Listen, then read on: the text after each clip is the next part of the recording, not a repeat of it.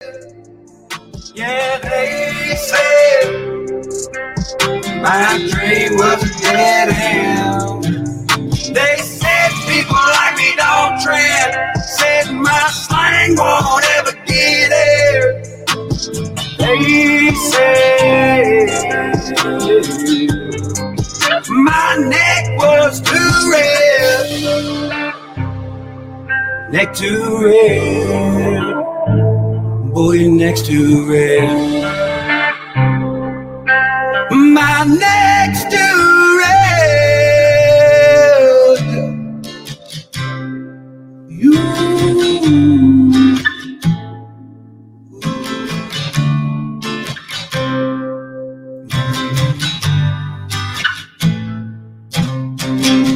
Who doesn't love Upchurch? I mean, you know, if I was younger, I'd be all over that.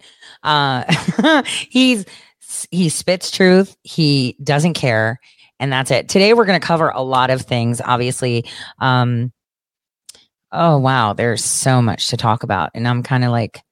Yesterday I didn't do a show, so archivist, keep in mind I'm going to do this uh, maybe extended because we've got a lot to talk about. But before we start with anything, I want to talk about food. I think it's important that we talk about food. And um, it's about a cooking lesson that I would like all of you to pay attention to.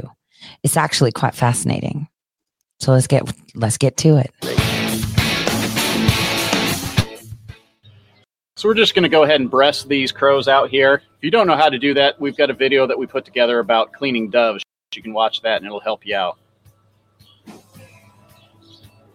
All right, everybody, we got our uh, got our boobies here in our hand. All right, guys, we got our crows all cleaned up. We just breasted them out. We're just giving them a taste today. We've never eaten crow before, so we figured it'd be kind of fun and it'd be uh, nice to not waste any crows we go hunting for.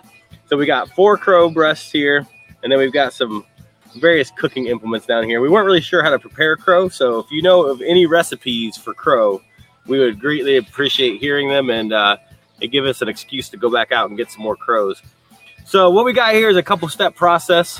What we're gonna do is egg wash them, then run them through a little bit of flour with some seasonings and stuff in them, and then we're gonna wash them again in the egg. We're actually gonna add some Andy's breading. We figure the more layers between the crow and our taste buds, maybe we'll like them that much more. We're gonna get started here. We're gonna prep all this up, and we got the oil heating up on the fire right now, and uh, getting ready to eat some crow. A lot of people heard that we were coming out to eat and hunt and eat some crow today, and they all just lost their mind of you know, oh, you're not supposed to eat crow. You're not supposed to eat crow. Well, why not? It's a bird. It's just like any other bird, I would assume. I mean, I just got back from Aruba from my honeymoon, and they eat iguana there. I'm gonna give it a try. I think it's gonna be good. All Well, right. We might know shortly why uh, A lot of people say not to eat eat crow. All right, we got a little chili powder for some spice because I figure the spicier the better when you're not sure what you're gonna eat, right? And then nothing's really complete without a little bit of garlic powder. You know, it almost looks like we set up a stage, a hillbilly stage back here to film crow eating. We were like, what what can we get to make this look perfect hillbilly crow eating? Yeah. We need a broken down camper. Yep. Check. Check. We need a a boat that probably hasn't seen the water in a couple years. Sitting next to a broken down truck. We're just gonna drop these in the Andy's. That's why I love Andy's, man. We don't even have to egg wash this stuff. Typically, like when you're doing fish, you just open them up. They're still a little wet from the the water and the cleaning, but in this case, like we said, as many layers between us and our taste buds, uh, the crow and the taste buds, as we can get, might help. And we might find out that this is our favorite new favorite thing to eat. Who knows, man? But it's shake and fry crow, and I helped. Right? That's how the commercial went. All right. This looks good. So we have our prepared crow cutlets. Mm. We got our oil all ready to go on the fire. Let's go over and cook some crow. Sounds good. First piece. Oh yeah, sizzling up good. That's what you want. You want to make sure you have high temperature on your pan and your oil. You want those things to cook up right away. You don't want them sitting around getting soggy and all that oil. It'd be kind of funny if this ends up being pretty good. Dude, I'm thinking it's gonna taste really good to be honest with you. There's something to be said for getting ready to make a lunch out of something that an hour ago was flying and now it's in the pan frying. It's kind of a cool feeling. So hopefully it tastes good. Hopefully I don't mess them up. So this is kind of like the hunter's version of a shore lunch, then, huh? Yeah, there you go. Get some get some crow, go up the shore, make a fire. Before I burn them all to nothing. That doesn't look too bad. We're gonna pull them out of here and at least check them and see if they're ready to eat yet. Hmm, It's looking pretty done in there. It's pretty brown all the way through. Ooh, it's real hot in there. I'd say it's good. I'd say they're done, man. I think it's time to eat some crow. What do you think? Sweet. All right. Looking forward to it. All right. So, how you want to go about this? Gonna just split this guy and see what we're working with here. I think we should start off by you eating it, and I'll wait for 30 minutes. How the cavemen did it, right? Yeah, see I what, think so. what berries were good to eat. Mm-hmm. It's a little tough, uh, but that's probably just because I overcooked it. It's kind of hard to cut on the unstable chicken coop too.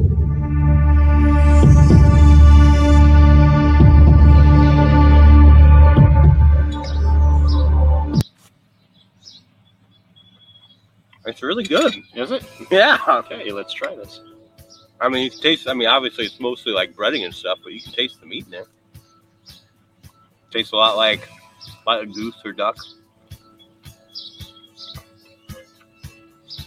It's a little springy. Yeah, but I also think that's because I overcooked it. I mean, I'm, I'm not gonna take any chances with it. But I, I could see if you cooked that a little less, how it'd be more tender. It'd be better to eat. But it's not gross by any any stretch of the No. imagination. I would say it's uh, fairly close to duck. Not as greasy though, Mhm. which is good. Yeah. A lot of people say that about duck that's just too greasy. They don't want to eat it. That's good. There we go. Never eaten crow before. It's pretty good. Mm-hmm. Like I said before, I mean, who's to say what?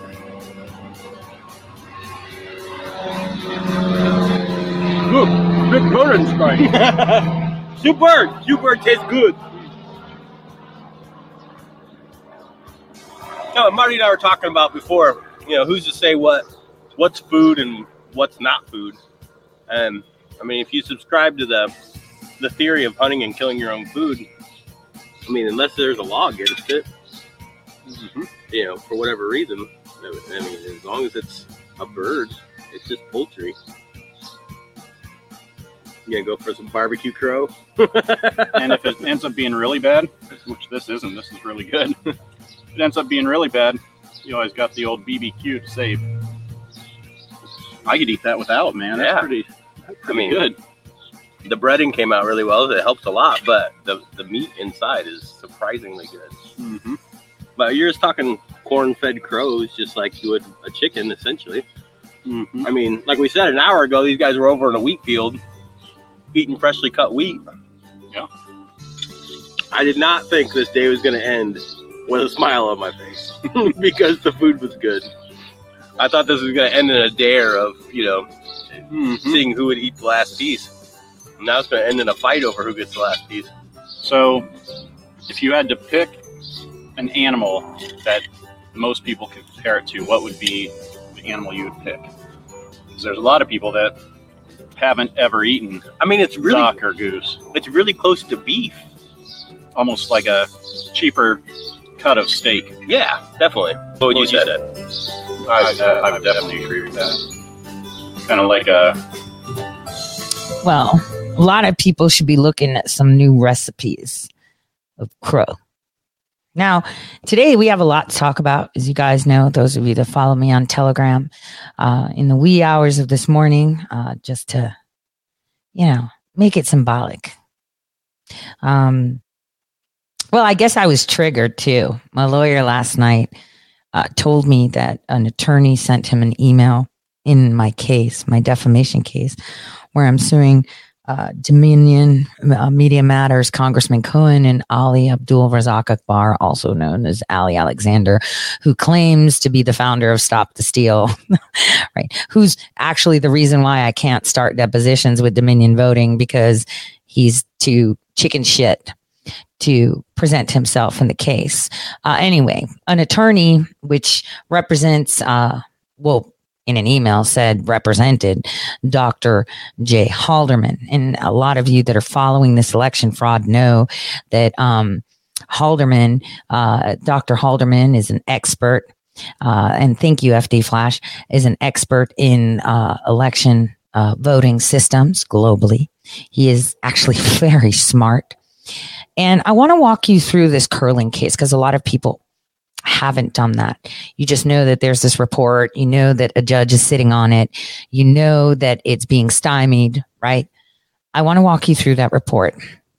But to walk you through, I want to tell you what happened. So last night, uh, after my campaign event, my um, uh, attorney told me that um, a gentleman from a law firm called Mofo, so fitting, uh, advised me, as advised us that he is not representing Dr. Halderman, which is really bizarre because two weeks earlier, or three maybe, uh, after we had subpoenaed Dr.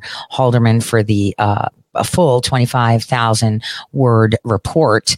Um, he said that he's the attorney and CISA and a federal judge in Georgia said you can't have it and therefore you can't. And, you know, we had to tell him, you know, Georgia's another you know, circuit court and CISA has no jurisdiction in my case. So, and I'm not looking to, to expose election voting. I'm, I'm just trying to get justice because people defame me, right? I mean, that's basically it. Dominion Voting had a lot to say about me and uh, on a global scale. So did Media Matters. And so they just need to tell me where my affidavit that I filed in these election fraud lawsuits, um, was um, erroneous and uh, warranted defamation. So um, I was uh, fired up. I said, listen, I'm really fired up. I'm fired up because I had my first campaign event, even though I'm still not on the ballot, which I'll get to too.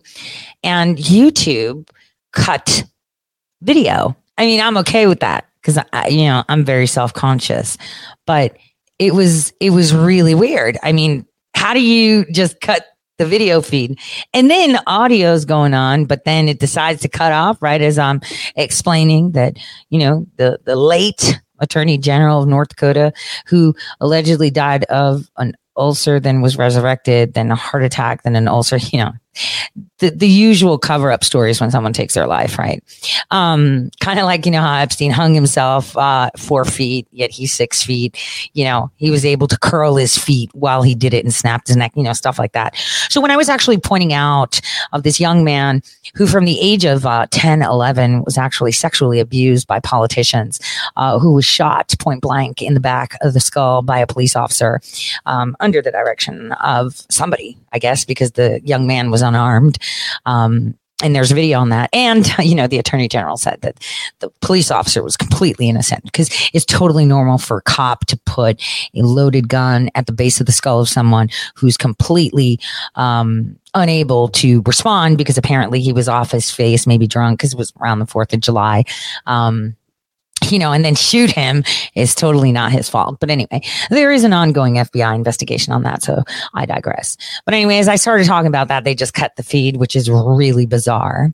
Uh, so I, I was a little bit fired up and, and, and I asked my attorney, Hey, grab some coffee because I want to file the stuff that I got from for Halderman so basically, a lot of people know about this Halderman report, and uh, there's a seven page report that Emerald Robinson has put up. That's been publicly available for a while. Uh, that seven page summary uh, was actually filed in the court in uh, September of 2021. Uh, my uh, new report that is now making rounds slowly around the internet is a 24 page, very detailed um, election fraud report by Dr. Jay Halderman uh, that shows both faces. So if you compare the two reports, one is talking about the QR codes and the imaging, and then the other one talks about hacks. And a lot of people tell you about hacking to understand things, uh, but um, you know, today I'll, I'll, introduce you to a few of those notions so you can understand because that actual report, that portion of the report validates portions of my affidavit, uh, where I talked about the uh, off the shelf components uh, that are available either in the machines or through the computer systems that the uh, Board of Elections uses uh, that allow for hacking, either that be domestic, foreign, or domestic, right? And so, uh, you know, I had to file this supplemental brief uh, to just say, hey, look, I got this new information. Uh, apparently, this guy's not his lawyer, even though the email thread says that he is, uh, and that's fine. But uh, here's the report, Judge, and this is why it's very important that you compel Dr. Halderman to give it to me. Now, uh, that was filed at about 4 a.m. this morning, Eastern Time. Um, and, um, what happened is uh, a magistrate judge jumped in. You know, magistrate judges are like assistants to the judges, right? And the, the magistrate just jumps in all of a sudden and says, Nope, denied. You are not allowed to because we have no discovery. And so I'm a little bit confused, right? Because discovery is about me asking the defendants for stuff. Uh, but while I'm in court, I am allowed to, according to the federal rules and civil procedure, to subpoena other things so I could get ready for my case right? And so I, I don't know why the judge did this. Maybe they missed something. Maybe they thought the Dr. Halderman was part of, uh, I don't know, Dominion or Media Matters. I don't know. Who knows? But we had to point out that there was a deficiency. So then we had to file again because, you know, what's really funny is the timing though. See, the magistrate judge sent this, um, you know, motion to like deny the order to compel. And then almost immediately, Dominion Voting sends an email. And I don't want to make it public because I don't like to embarrass people unnecessarily, you know, saying, oh, now you got to withdraw your subpoenas from John Brennan and everybody. And it's like, uh, no, I don't. So we had to file this, right? Um, and now tonight, I'm also filing a temporary restraining order to cease all ballot printing in the state of Ohio. Yeah, I'm really fucking shit up. Um, and that's because my expedited motion that has taken 31 days for the Supreme Court to determine that indeed the Secretary of State of, um, you know, Ohio committed, you know, violated their own laws and rules. Uh, directors of board of elections across the state violated their own laws and rules, and and you know the prosecutors of some counties fucked up and they violated the law and their own laws and rules. So now I'm going to have to like file in federal court a temporary restraining order restraining the state from printing any ballots to send them overseas because I'm not on the ballot yet because the Supreme Court is real busy and can't look at this expedited motion, which is really weird considering that in 47 days there's a primary election. So I guess I got to contest that and um, ask a federal court to intervene, just put me directly on the November ballot because I haven't been able to fundraise. I haven't been able to go out and talk. I haven't been able to do anything. So I think that would be very important. And, um, so yeah, that's what I've been busy doing today. Aside from having a huge St. Patrick's parade uh, going around, uh, you know, um, outside of my apartment. In addition, I have been responding to questions that I should have provided earlier to ProPublica, which I'll give them tonight. And rather than me just give questions, you know, when they do, when when when someone sends you an email for questions, look, they're respectable. You know, they're very courteous, but there's like this undertone of, uh, you know, not a nice sense. So I thought, um, I could share those with you so that way you can see. And uh, instead of me just sending it off, I thought that what I could do is actually make it public. So I'm actually going to. F- you know, post it as an article on my webpage, um, just so people can see uh, who, what, when, where, and and and why things happen. So um, let's see. I'm going to open up this page now um, and share that with you. Let's see right there. So this is not published yet, but I thought I'd walk you through a couple of questions because I'm still editing some additional comments, you know, just to close off my article. I'm not a very good writer either. So uh, I have to be a little bit more careful because I usually like bullet points and I cuss a little. So I got to be careful how I, um, you know, formulate my responses. So, um, title of this is Ministry of Truth ProPublica Edition. Um, you know, the, the, the reporters that have come to me, as you will see, are people that are considered fact checkers. the irony of that is that I'm being fact checked by people in an organization that perpetuated a conspiracy theory of a Russia hoax for over four years and uh, also denied that Hunter Biden's laptop was real and called it Russian disinformation. So it's kind of like weird, but you know, I'll entertain it, right? You know, maybe they've seen the errors of their ways. So I kick this off by putting a little introduction that for over two years I've been reporting on how the Republican Party was responsible for helping rig the elections in collusion with the Democrats in 2020. In fact, Cindy McCain with the IRI, which is the International Republican something something, had a delegation go to Ukraine to observe the elections of Ukraine. Zelensky was elected in a landslide win with over 70% of the votes. Zelensky is actually quite interesting. Before becoming president of Ukraine, he was simply a comedian and not a very well known one. People usually mock Zelensky, calling him Twinkle Toes. So it's really weird how he became president, you know, in such a landslide election. So it's, it's, it's, it's a little bit bizarre. Okay. And so, uh, though what no one speaks of is the established, now verified, close relationship with the 44th administration, um, uh, which includes Barack Hussein Obama and Joe Biden that they have with Ukraine. Obama helped usher their elections in 2014 after Joe told them to fire a prosecutor or get no money. In the same year, his son, Hunter Biden, was appointed to the board of Burisma.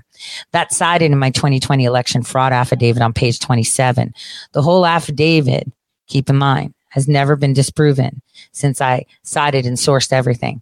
Almost everything I have declared under penalty and perjury over two years has been corroborated.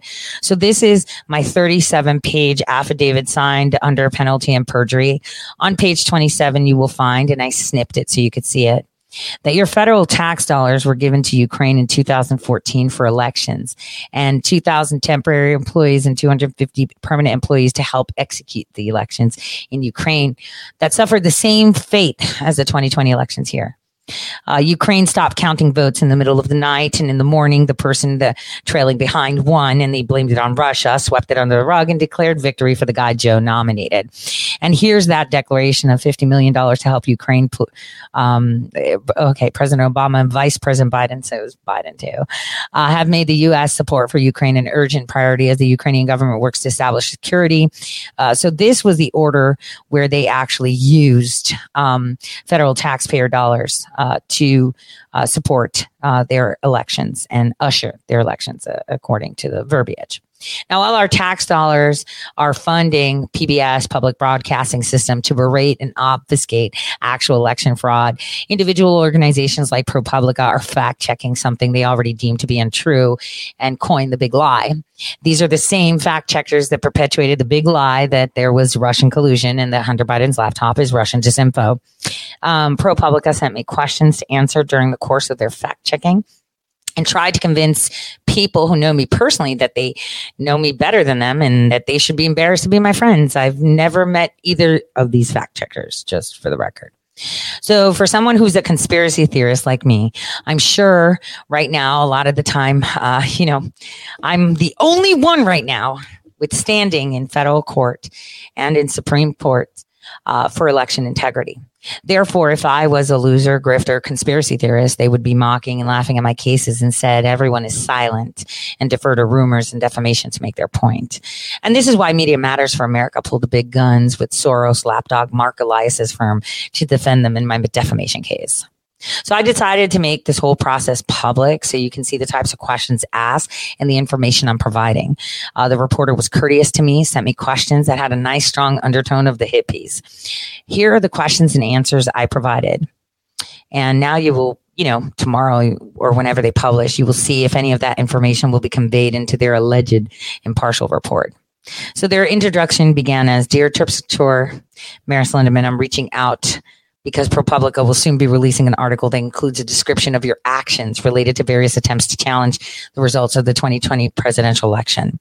We appreciate the questions you've answered in your conversation with my colleague, Ali Berzon, who's on this thread. And she was quite nice, and I recorded the conversation as well. She's super cool. Now, we're reaching the final fact checking stage of our article. Please review the following list of questions for accuracy to provide comments, clarification, blah, blah, blah, and the deadline. So the first question is, is it correct that the spelling of your name is Terpsichore Maras Lindemann? So first I said no but you already need that. I have a birth certificate and government ID to prove that it's not. The misspelling is a reminder of my previous employment and that I was a victim of domestic violence, both directly and indirectly. That included uh, being a victim of identity theft by my spouse. Uh, there are laws against that. It's called Marsy's Law, you know, harassing and weaponizing crimes against victims. Just thought I'd throw that out there. So is it correct that you go by the online handle Tore says? Yes but unfortunately, not all handles with the name Tore says online are mine. Social media companies that have not verified my handle are not to be taken at face value as my own unless I confirm them myself if they are unverified. Tore says is trademark, but I don't have time to sue everyone using that handle. Sock puppets misuse Tore says handle, or disgruntled failed Lincoln Project operatives like Ali Abdul Razak Akbar, aka Ali Alexander, who I'm suing in federal court for defamation, by the way. So the next question was. Is it correct that you're a social media influencer? Now, you know, I take real offense to things like this. I take real offense to things like this. And so my response is going to be quite straightforward. What does that even mean? I'm a former private intelligence contractor, whistleblower, and investigative journalist with one of the most popular podcasts globally. Social media influencer sounds like a consumer brand, like consumer brand prostitution. I don't have consumer brand advertisers. The brand is me. A lot of companies hit me up to promote their products to get paid. I respectfully decline as my employer is the people. I'm pushing gold, silver t-shirts and VPNs for people who need others' coattails to stay afloat. I think I was quite concise. Obviously, like I said, this is my draft and I'm sharing it with you. So that way you guys can see uh, what my responses are. I'd, I'd also appreciate feedback the next question they constantly keep doing, and you know what was funny? Alex Kaplan of Media Matters uh, sent out tweets while he's in a defamation suit with me, you know, calling me a QAnon influencer. They took the tweet down, but you know, we got the screen capture, so that's great. But they asked me, is it correct that you've promoted content related to QAnon conspiracy theories? Uh, you know, I don't know what QAnon is, but I, I am going to define things. So Q is short for quantum computing program that is still classified that few people have had the privilege to interface with. This quantum system time travels by way of quantum number crunching using fancy algorithms, aka intricate predictive analytics. The Department of Defense and Defense Intelligence Agency can give you specifics that they're able to declassify. I searched the term anon online. Online anon is defined as a short term for anonymous. I'm no longer working as a subcontractor with the intelligence agencies like the CIA. Therefore, I have no affiliation with the anonymous contracting network that they run. And I don't understand what QAnon conspiracy theory is. I do know the conspiracy theory of Russia collusion that you reported as fact for over four years, and the conspiracy theory that Hunter Biden's laptop, which I also have, was Russian disinformation. Now, if you're referring to the flaming Q that I use as satire in my name, I should state that I may no longer have access to the quantum computing program. Nevertheless, the Q is simply there to troll and trigger media personas like Will Sommer, who purport to be institutions that promote journalistic integrity that is now synonymous with uh, propaganda. I think, I think, uh, you know, that was very concise and, um, you know, gave him a lot of information, maybe information they didn't know.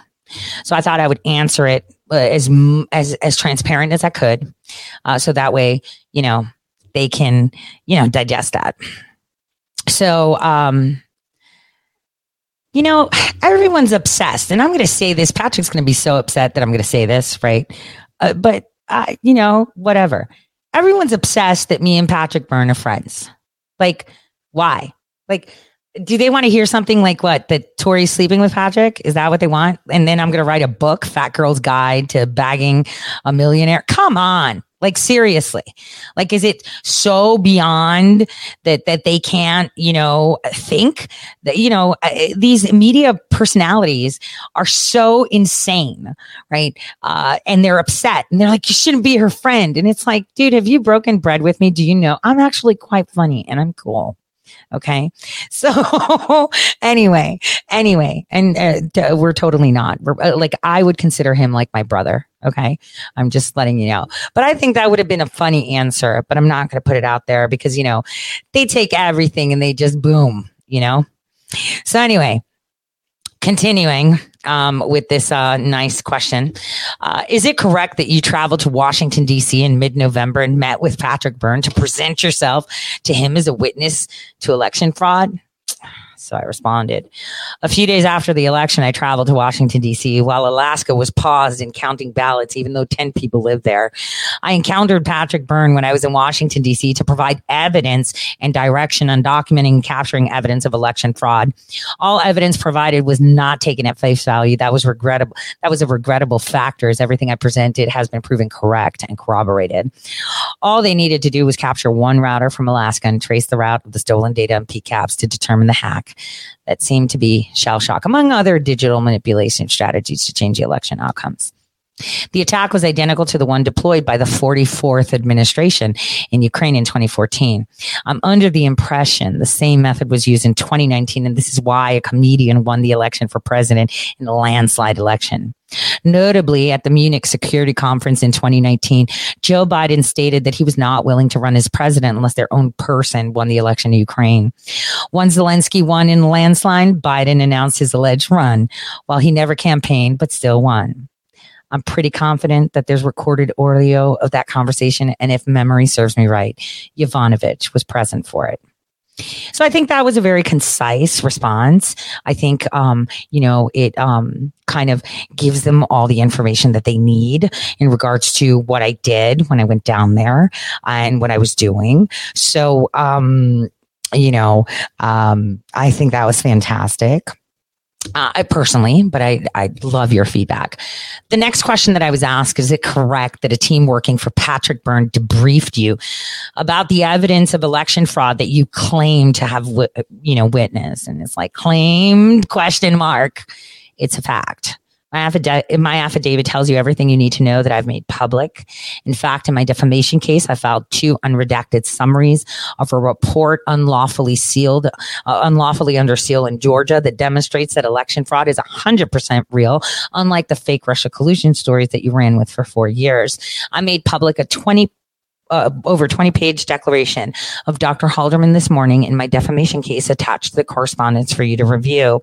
As you can see from today's filing in my defamation suit, Halderman's attorney is no longer Halderman's attorney, even though he identified himself as Halderman's attorney. And therefore, it is important that I filed a supplemental brief with the new materials in my motion to compel. So this is the filing in my case 317. It's beautiful, isn't it? It's um 45 pages long. I mean, you know, and it's fantastic. Um, you know, the funny thing is, here's the seven page declaration, and then here's the new one that had never seen the light of day. Um, and then, you know, it was almost an immediate denial by the magistrate to order to compel, right? But, um, you know, we responded immediately too and filed a response because I think maybe the magistrate kind of misconstrued something. You know, people make mistakes, whatever. But we did also get a nasty gram from Dominion voting attorneys almost immediately, immediately after the magistrate intervened about our subpoenas. But like I said, I'm going to keep those to myself. I don't need to embarrass people. So then the next question is how do you respond to Byrne's description of that debriefing where he wrote a letter and an email? Tore was taken out and interviewed by some people I know from the intelligence community who are absolutely on our side. They came back telling me, you know, this sounds like that guy that tries to sell the book, that loser that thinks because he writes a book, it's real.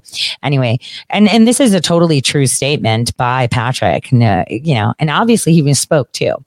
Um, they came back telling me she knows things and she's been behind the curtain, but she also lies, exaggerates, deflects, changes subject rapidly, trying to throw people off. And we can't rely on her for anything factual because we caught her in too many lies and exaggeration over three hours. Yeah, I was there for six hours. So here's how I responded without adding the extra stuff that you guys already know. I don't want to put that in writing because then, you know, that could be that could open up another can of worms, but I'm not shy about it. So anyway, I made it no secret that I was knowingly attempting to deceive those asking me questions. I had no idea who I was talking, talking to. I told Patrick Byrne that immediately. I was en route to an undisclosed location and had no idea who these people are. As the interview became specific, I tried my best to deceive them. I was scared and alerted those close confidants of mine my last location by pin drop before my devices were Faraday, were in Faraday cages. Remember, only a couple months ago, I had admitted to having copied all the passport data as instructed from the State Department in the documentary Shadowgate on two drives. I had full permissions, access, and barcode identification of the system I used. I had no idea it was reported as a hack later. The drives had passport information, including Barack Hussein Obama's passports and details about his trip to Karachi, Pakistan, where he trained. I don't remember most of the interview slash interrogation. I thought it was one hour as I had not shifted position or used the bathroom in six hours. I was very scared. I remember parts of the six hour interview interrogation where I even revealed that I was the one who organized the boat that took Chris Stevens across the Mediterranean to Libya the year before he became ambassador. I had arranged the decoy and actual mode of transport. I also remember telling them that the annex in Italy would have all the communication that then Secretary Clinton had in response to the Benghazi situation that she lied about. The mode of payment of rioters and agitators may still be somewhere in those files in Naples. I think I answered that question pretty well without going into the whole, you know, hand sanitizer and Swedish fish and eating candy from from foreigners. I thought, you know, I, I thought that that would be very, very important to kind of make it uh, known as to why I had this fear and, um, you know, uh, why I would be concerned that I'm, you know, picked up by one car, dropped off by another one, going somewhere, and then they want to take my devices and, you know, whatever. So uh, the next question uh, that was raised by them is: Is it correct that soon after being debriefed, uh, you then began helping with election fraud researchers at various hotels around Washington D.C.? I think I needed to like redirect. I have been whistleblowing on election fraud for over a decade. In fact, in 2015, I started reaching out to secretaries of states to ensure that voter roll issues were addressed. In fact, your outlet, outlet ProPublica, wrote a hit piece about my vocal stance in 2016 about my efforts to draw attention to voter roll integrity by demonstrating that non-U.S. citizens were registered to vote. Though the article was to minimize my whistleblowing efforts and an attempt to shame a minority woman, it backfired as it shined more light on how the DMV automatically registers people in the state of Kentucky. Days after someone signs documentations for a driver's license, if they have not selected party affiliation, they are automatically registered to the Democrat Party by DMV clerks, regardless of their citizenship status. Notably, in Kentucky, my identity compromise was also realized at the DMV, and I sought assistance from a congressman to rectify my documentation. The undertone of the statement question resonates with a grifty tone of me popping out of nowhere is completely instantiated. In addition, in 2016, I was present in Washington, D.C. in October when McCain and Graham in my presence were talking about Harry Reid taking the infamous fabricated by the 44th administration paid dossier to Mother Jones. You know, the dossier you and every other media outlet used to perpetuate the fake Russia collusion theory that Obama for America, Clinton for America, and DNC paid through a bank account where they commingled their assets by Perkins Coie. I think one indictment against Sussmann, their shared attorney, has already been publicized. For the record, I didn't need debriefing. I had the goods. Though working with the teams there, I was able to compile and analyze data with proper chain of custody. Patrick Byrne and General Flynn had outstanding cyber experts. So, uh, you know, I'm pretty satisfied with that response. I think, you know, giving them as much information to help them with their article is important. Um, and make sure that they have all the information that they may require to fact check. Um, so the next uh, question was: Is it correct that Sidney Powell filed an affidavit a few weeks later that you had provided? Uh, and I simply answered: Sidney Powell and Mike Lindell cited my affidavit in their lawsuits against Dominion Voting. The next question was Is the Washington Post identification of you as the witness in the affidavit correct? Yes. Though notably, I was identified way before the Washington Post defamatory article about me and my affidavit. I did not enjoin them in my ongoing suit against Media Matters for America, among others, as they didn't embellish or lie. They simply regurgitated false statements by the now deceased Attorney General of North Dakota. They didn't weaponize crimes committed against me, so I gave them a pass. I just wanted to let them know that I was gracious. They talk shit.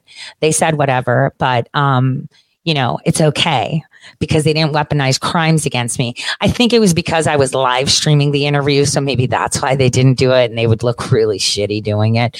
But um, I think it's important to know that people sometimes talk smack, but they didn't embellish and they just used whatever the attorney general said. And they were very careful. So I appreciated that. Therefore, I did not sue them. So let's go to the next question. Is it correct that in 2021, you and Patrick Byrne became allies, that he has praised your activism and the lawsuit that you filed seeking to expose election fraud? Allies? I consider Patrick Byrne a personal friend who I admire for his intellect and ability to deconstruct complex notions and have intellectual debates with. I have personally known Patrick Byrne for over a decade without formal introductions, but through assignments in my capacity as a private intelligence contractor, most of the time being around him in disguise. I filed a case suing for defamation damages to reclaim my reputation, not election fraud, because they keep saying I'm seeking to expose election fraud. Remember, it's a defamatory case. But you know, actually, I did find file something about election fraud in the Supreme Court about the state of Ohio. But okay, I know what they're going with, so I'm going to focus on that. I have been continuous, consistently wrongfully trashed before the entire world for fighting for my country. Because I filed an affidavit detailing my knowledge and evidence of election fraud, not just by Dominion voting, but by all machine computer voting systems currently used in the United States and abroad. Their software and operation systems are weapons of mass destruction.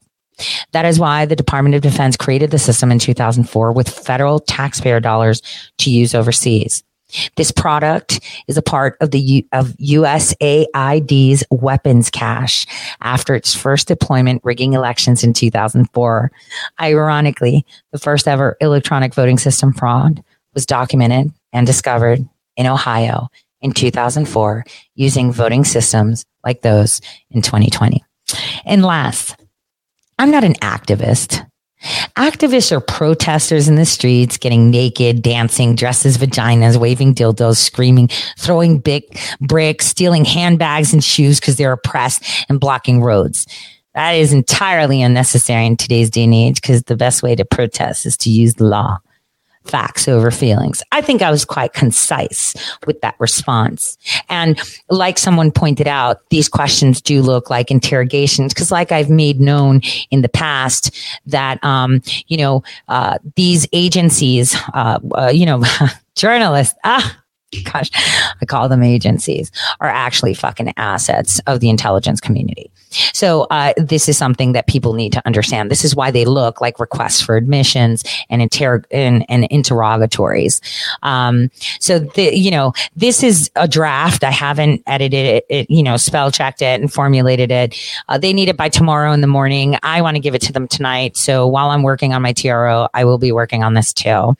Um, because it's taken me a while to put together because I want to make sure I'm thorough and they have all the information they need.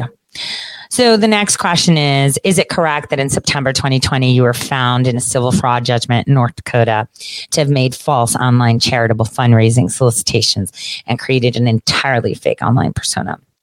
And no, that is not correct. I was found in contempt and a default judgment was made based on the allegation and narratives of the late attorney general. They remain unproven allegations. The late attorney general admitted that no monies were lost, no victims were identified, and no complaint was ever filed in his own filings. Now, fake online persona is something that is an accusatory statement. In my line of work, false identities were imperative for me to execute my duties. Assignments and or projects I was assigned by my contracting employer, Global Security Group and or TAC and or Stanley and or other companies based out of Luxembourg under the purview of John Owen Brennan, former personal advisor to Senator Barack Hussein Obama, former personal advisor to President Barack Hussein Obama, and former CIA director appointed by President Barack Hussein Obama. I never solicited any funds for charities. That was an allegation the attorney general made to substantiate his apparent violation of my civil rights to simply go fishing with secret subpoenas, hoping to find a crime, but he didn't. Instead, the attorney general and his agents witnessed crimes against my children and I and sat idly. They observed such actions for two years and even used crimes they knew that were committed against me in their civil suit to formulate a narrative to justify why I should why I shouldn't use the internet, among other things. In the course of this, my HIPAA was violated, making it public that I was being treated for cancer, which is a violation of federal law, among other things, such as falsely claiming that I had a criminal record, which I did not. In addition, I was never allowed to depose him, but he was allowed to depose me. How is that justice? How is that fair? As a litigant, I had a right to depose him, but was deprived this right. They should concern you and every other citizen in the United States when politics and loyalty to one person supersedes the law of the land and confirms that justice is no longer blind. That's communism. Rules for you, but not for me. More specifically to the case, Anyone who fails to register a charity should be disallowed to use the internet and have secret subpoenas issued to search all your bank accounts and any other records they want and wiretap your home, among other things, with no complaint and victim or monetary loss, right? Because that's what happened to me. And keep in mind that not many people in the United States can come out unscathed through a complete fishing expedition by law enforcement. They couldn't find one crime, yet they had access to everything. Can you say you would be confident of that outcome yourself? If that were to happen to you, I think I'll take a pause there. I think that's, you know, that's a little bit, you know, heavy right there. Um, I'm trying to see if there's any feedback. I think that response is quite concise and, and demonstrates what we have envisioned and seen as lawfare, uh, in front of our eyes playing out for over six years against other people. Um, so, um, uh, I'll continue my responses. In August of 2021, the Supreme Court of North Dakota found that even though the lower courts were wrong in their orders, they were still orders and I had to comply. They also denied the late Attorney General attorney fees. Moreover, the monetary judgment that people love to throw around of 25,000 was not because that money was stolen or claimed by anyone, but it was his demand for fees that he wanted me to pay for him maliciously and illegally investigating me. I also added my attorney's name, email, and phone number for specifics about the complaint that I'm filing on behalf of myself and my minor child against the state of North Dakota for negligence, defamation, civil and civil libel and civil slander, Marsy's law violations, malicious prosecution, abuse of process, obstruction of justice, intentional infliction of emotional distress, negligent infliction of emotional distress, and any other emotion, any other additional claims discovered as the parties proceed through discovery. So I think I was very concise in that. And, um, you know, gave him a very good response. Um, and, and, that's because I find, you know, they sent out all these questions to a bunch of people I knew, um, uh, before and during that I met in Washington. And it seems like they've already made up their mind that it's a lie, which, you know, in essence right now may be able to fly. But in, uh, about, uh, I don't know, I'd like to say 12 to 18 months, any media company that has perpetuated conspiracy theories theories like that should be shut down. In fact, the people have a right to demand that they close their doors and get stripped of any such, uh, you know, title. Uh, and we need to get that done because right now we have them uh, completely providing false information um, to the public. Remember, four years, right?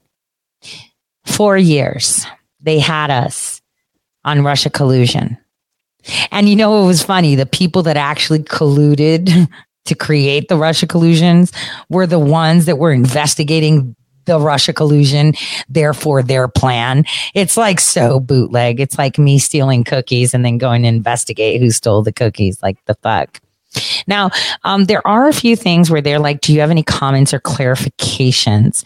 And I think I may add a few of these. These are just random paragraphs. You know, how does an attorney general get secret subpoenas and violate my Fourth Amendment rights before even filing a court in a court, a complaint or conviction to justify such a violation of my civil rights in a civil suit? I have no criminal convictions. I have no criminal records. I have never been charged with a crime other than a traffic violation. It was actually a traffic crime and I pled it down to a traffic violation for inadvertently dropping a cigarette out of a car window while it was raining. That was the most expensive cigarette ever. I also take, I, I, say that I take great offense as a minority woman, single mom, and survivor of domestic violence, both direct and indirect, to be constantly scrutinized for being revolutionary and speaking truth as a whistleblower in the age of deception. People believe they get a free pass to harass me or my children for being victims of crimes, which is disgusting. And I make no secret of who I was and what I did. I served my country in uniform, discharged honorably, and non uniform. And I also said the irony is that I've been called a conspiracy theory by people who push fake, fabricated, and ultimate treasonous narrative for over four years because President Trump was duly elected. Um, you know, and you know what's funny? Look at this. Ukraine, Obama, Biden, DC Mafia, global election meddling, personal gaming, global extortion. You know, when did I write this one? I want to see. I'm just curious. What does it say here? 2019. During the course of, oh, okay. So this is from 2019 election fraud. Oh, look at what it says. It says Ukraine. Oh, I even forgot I wrote that article. You know, I just been putting out so much information there. And you know what's funny? Um, my whole um, website was deleted. And um, thank you, Live in Light Ray. Thank you. Um, my whole website was deleted in August of 2020 without a trace. This was done by a gentleman named Scott Adams who owns Red State Talk Radio. Um, you know, his wife is Armenian Democrat, State Department assets. I was just shocked that my whole server was purged after Millie Weaver got out of jail, and then I was fired too. Uh, like meaning, he said, "You know, you're you're talking a lot about Q, so you need to go." And guess who he replaced me with when I didn't talk about Q? He replaced me with these people called In the Matrix and Shady Groove, who literally talk about Q. That's how insane that is. It is the most disgusting disgusting, spineless thing I'd ever seen. But anyway, I digress, right? Um, so wow, I didn't even remember this article. Did any of you? Remember? I've never seen it, but look at the way my website is so cool and giving like nice suggestions. I wonder what the suggestions are in this. Oh, look. Fact sheet. U.S. crisis support to Ukraine. Stop it. Stop. Is this where? Oh, look, is that her? Isn't she beautiful? The 2014 leak call, the fake dossier. Oh, wait, is this the one? Let me see. We're in play. Um, the the uh, Klitschko piece is obviously the complicated electron here, um, especially the announcement of him as deputy prime minister. And, and you've seen some of my notes on the troubles in the marriage right now. So we're trying to get a read really fast on where he is on this stuff. But I think your argument to him, which you'll need to make, I think that's the next phone call we want to set up. See, so elections and constitutional reform, uh, according to the White House press release. Look at that. Look at that. Like you have everything you need on my website because you do. The past definitely proves the future, doesn't it? Huh. It says here that, uh, in other words, we sent people in there to usher and marshal the Ukrainians. We sent people and created relationships with oligarchs to strong arm Ukrainians to do as we say. We should all be ashamed. See, these are things that, you know, a lot of people miss. You know, that's why it's funny sometimes when I, um, when I hear people talking about me, right? And it's like, one day you'll be telling people how you know me because the, the thing I, will tell you what today i was very irate for about two hours. I was on the phone with one of my other lawyers grant who's busy doing something with clients and i was telling him just how upset i was. I was upset that i feel like no one sticks up for me which is wrong. I've got a whole family of people like you know around me all the time right and um oh there it is. And um i was i was actually on the verge of tears because i was like look at this. Like you know i just gave the halderman report. You know people haven't even looked into it carefully enough to see that election fraud is real right? Um people keep making statements about me but none of these people that make statements are actually doing anything right? They do absolutely nothing. And someone might say, well, you're an activist. I'm not. I'm actually walking the damn talk right? All these people talk, talk, talk, but they're not walking the talk. They're all insiders. They all have this shit and they're not doing anything. They're telling people what to do, but they're not doing it. You can't expect someone to just take direction and then buy your gold coins, silver coins, and your stupid t-shirts if you're not, you know, producing anything. You know, uh, our teachers are paid by our tax dollars because they're supposed to be not indoctrinating, but actually educating. And when you have have a news commentary show, if you're simply just giving facts, then yeah, you're going to hope that people are going to buy your shit. But nine times out of 10, that's not happening right? You got to have someone that pays you to be on there. And remember, when you take advertising money, someone's got their hand up your butt telling you what to do, right? And this is why I refuse to take, you know, um, money from companies uh, to um, to advertise their products because then they owe me. Um, you know, they own me. I have to say something nice about them. I mean, I did do an advertisement for Better Help, which was, you know, the online mental health thing because I was seeing that a lot of my listeners were struggling with COVID a lot. And so I was like, yeah, you're going to pay me to advertise something I would have advertised for free. Sure. Thanks you know, or DeVry cybersecurity. I have to put that out there. Um, you know, that's important because you could do that at home. I think uh, learning about cybersecurity is a freaking skill, not only just for employment, but, you know, whatever to, to know. Um, so you know uh, a lot of you know these people that have commentaries or make money by defaming me right think they're going to get away with it when i'm done with this defamation suit i'm going to have a war chest of a lot of millions of dollars. And I will come after every single one of them. I, and I will. And you better bet your bottom dollar if I can box in elected officials and former intelligence chiefs, your cakewalk. So the bottom line is, you know, um, I felt desperate desperate because I feel like, you know, there's so many people talking about how they're fighting for America and not one of them has tried to put their hand under, under my bum to say, Hey, we're watching your case. You know, we appreciate you. And you know, that sucks because it's like you're the most important ones that should give a crap, right? The actual people that are being affected, my actual listeners, right? Uh, why would I care if some supposed alleged right wing, conservative, middle of the road, whatever talks about it? You know, but I think it's that cattiness, that human portion of it where you want to feel that validation.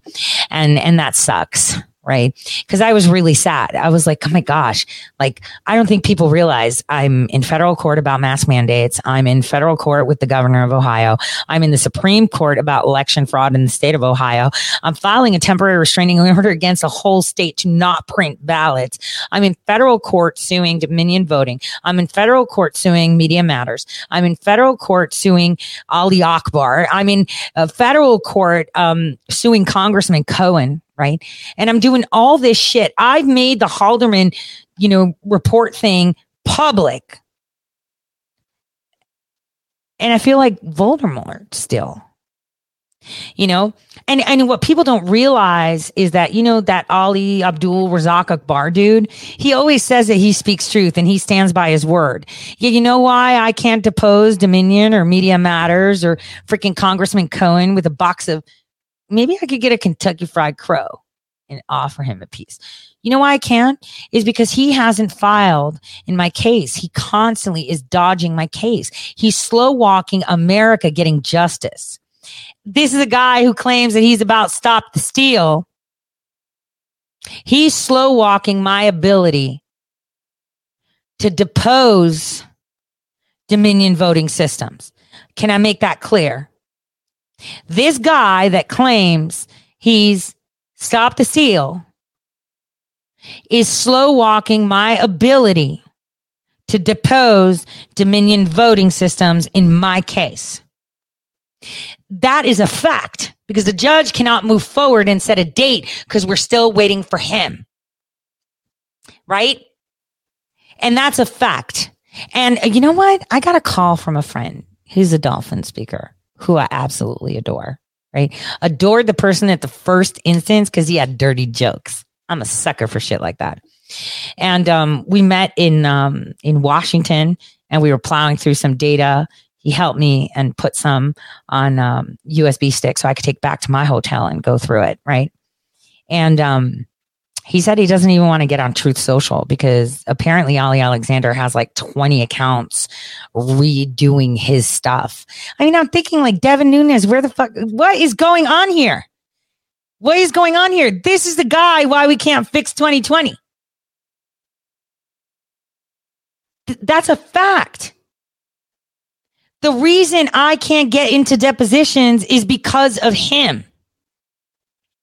The whole world should be like, dude, you said the truth, right? So just go ahead. She needs to depose Dominion. Go. I mean, what would his excuse be? Well, I'm stop the steal. Oh, she's not going to depose Dominion. Oh, yes, I am. I'm the one that brought out the Halderman report. Evidence one. Evidence one. Thank you, Gretis. Thank you, popcorn. See, that's the thing. Like, I need, we need to get the depositions going because the only thing I care about is making sure that my nice affidavit, which has already been validated, will be validated with a stamp of approval from a court and maybe a jury. That's all we need. That is all we need. I mean, obviously, uh, you know, deposing Ali Akbar will be fun because me and him will watch a sex tape with Karl Rove and kind of discuss it. Right. But my, my thing is, if he comes out and apologizes publicly that he was wrong for all statements and that he lied about being an expert and that he hijacked the Stop the Steal movement, I would dismiss him, I think, maybe from my case but he'd have to make all those statements and mean it. I mean, I would dismiss him from this case if he made those statements.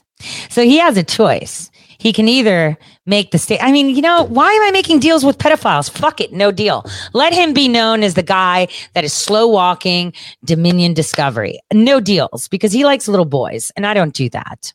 Sorry. I changed my mind. It's off the table. So, um, you know, for all of you that can interact with this, you know, sorry excuse for um, human being, please feel free to let him know that the reason uh, we cannot get any discovery uh, done with Dominion voting systems is because he's not honoring the court's process. Now, I can, uh, you know, I can uh, get him into the court at some point, but this delays everything. So it's kind of important that we make that happen. I think it's quite imperative. And if all of us, you know, get out to him, thank you, Julie. I agree. No deals. No deals. You know, and we'll go through some of the points of this Halderman report that was released today. I had a few people, you know, reach out to me in text that have been very mean and said very bad things about me in the past. They were like, Oh, I was wrong about you. And, you know, I was you know, didn't know what to think of you. And it's like, you know, I really don't care at this point. I'm not going to call them out or anything because it's embarrassing enough for them to say that they were wrong to their audience. But I applaud them for being able to eat that crow nicely. I mean, I, we saw the recipe; it tastes good. Um, you know, and and I can you blame them? I mean, when you see the circle of friends they have, I wouldn't blame them for not being able to trust anybody anyway. Thanks, D. I appreciate you. Yeah, I need some Dianon up in my place to be cooking. He puts out some pictures on Telegram of food that he cooks. Damn. I want to eat all of that. By the way, I also I also wanted to say, please, and I'm reinforcing this. If you have the opportunity in any social media mean or email, reach out to this Akbar character and tell him that he is the reason that we are unable to get into deposition phase with um, Dominion voting systems because he's dragging his feet. Thank you, Cat Car. It's really important because right now, a few days ago, last week, he was provided an extra 21 days since, you know, his lawyer had a big mouth and threatened my attorney with, you know, sanctions. He was like, well, I think we should. And I was like, no. And he was like, you should be nice. And I was like, fine. So for three months, this guy has been doing nothing but pretending not to get my filings. You know, he shows pictures and videos of himself opening shit up from his PO box, but then says return to sender or ignores the fact that he was served, right? His boyfriend comes out of his house. Thank you, Karen. His boyfriend comes out of his house and takes his car that we double check the VIN number. It is Ali Akbar's, right? And drives away and gets two coffees and comes back, but he's not there. Well, this attorney made the error of saying that he was an attorney. So now we've reset the clock to 21. So this is where Ali Akbar has 21 days to respond. So he can take the full 21 days or he can respond a little bit earlier. So that way we can get the ball rolling. But knowing Ali Akbar, he's not going to respond. He's going to make me have to file a motion to compel him.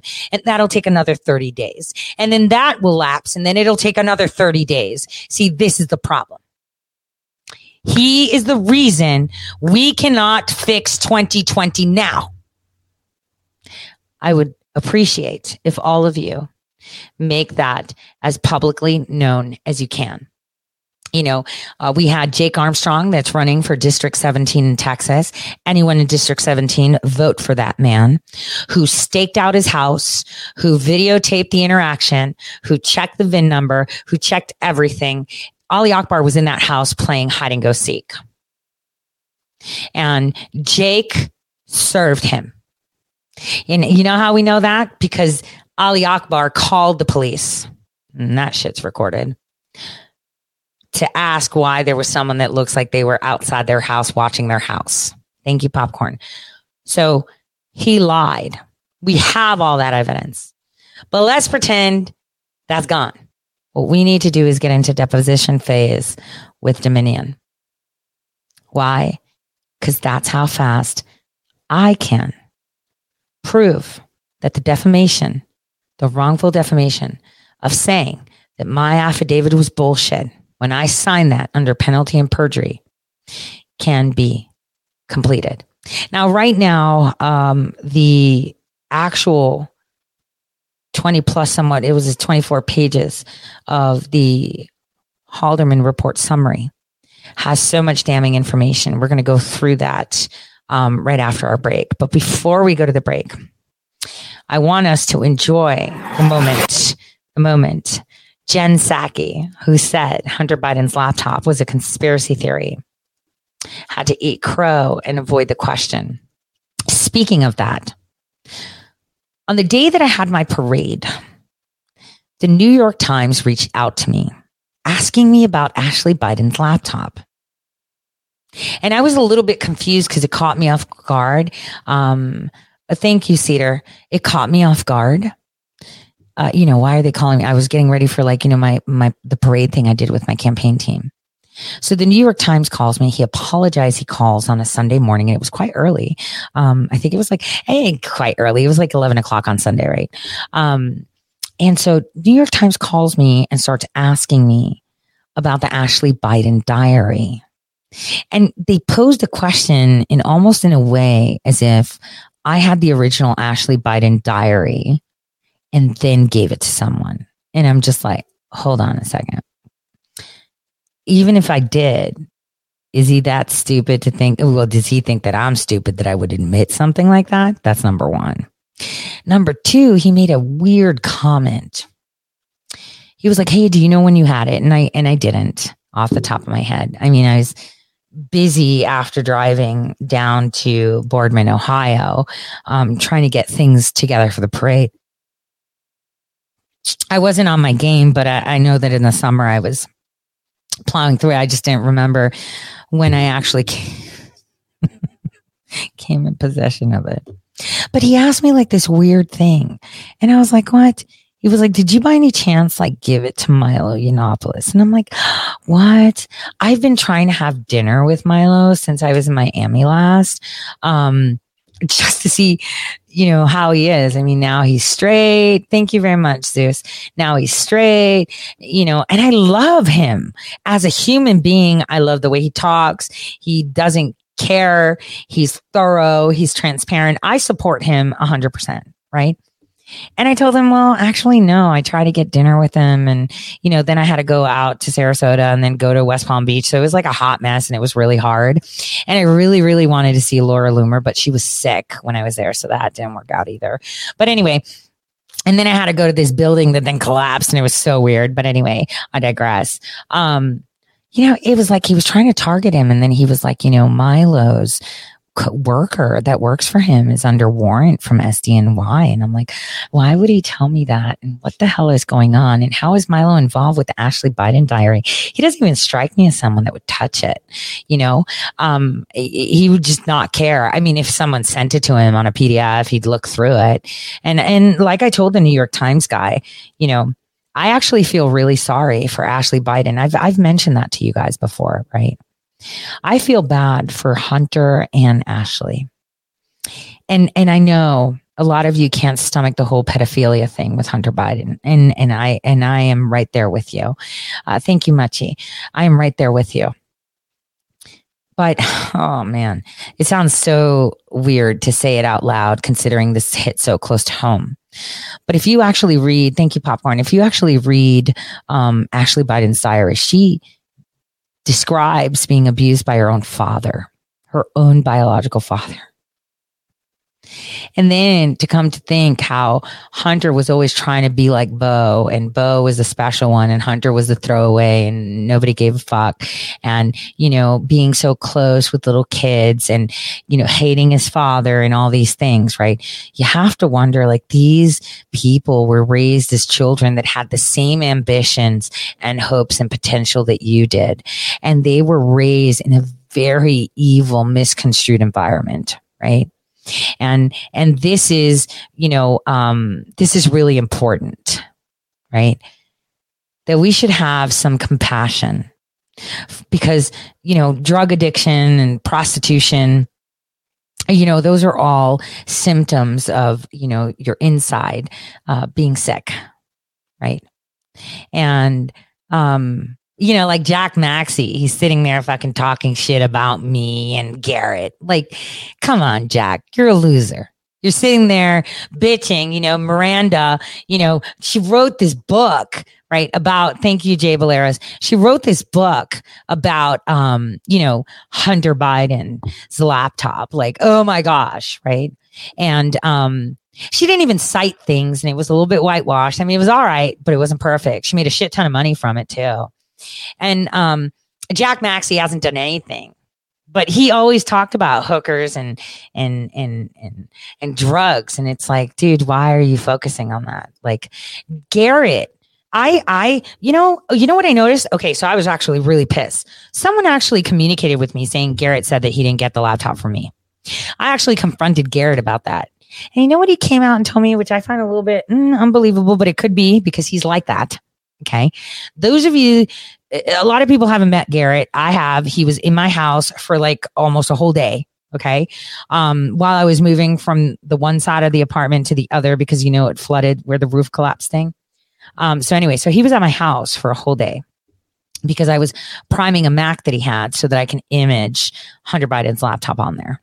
So, um, you know, he is a little bit funny. I mean, the guy stayed at my house all this time. I left him alone too. I was like, look, I have to go get Phoebe. So I'm just gonna have to trust you in my house. and I did because why would God make anything bad happen to me? Thank you. Thank you, grandma.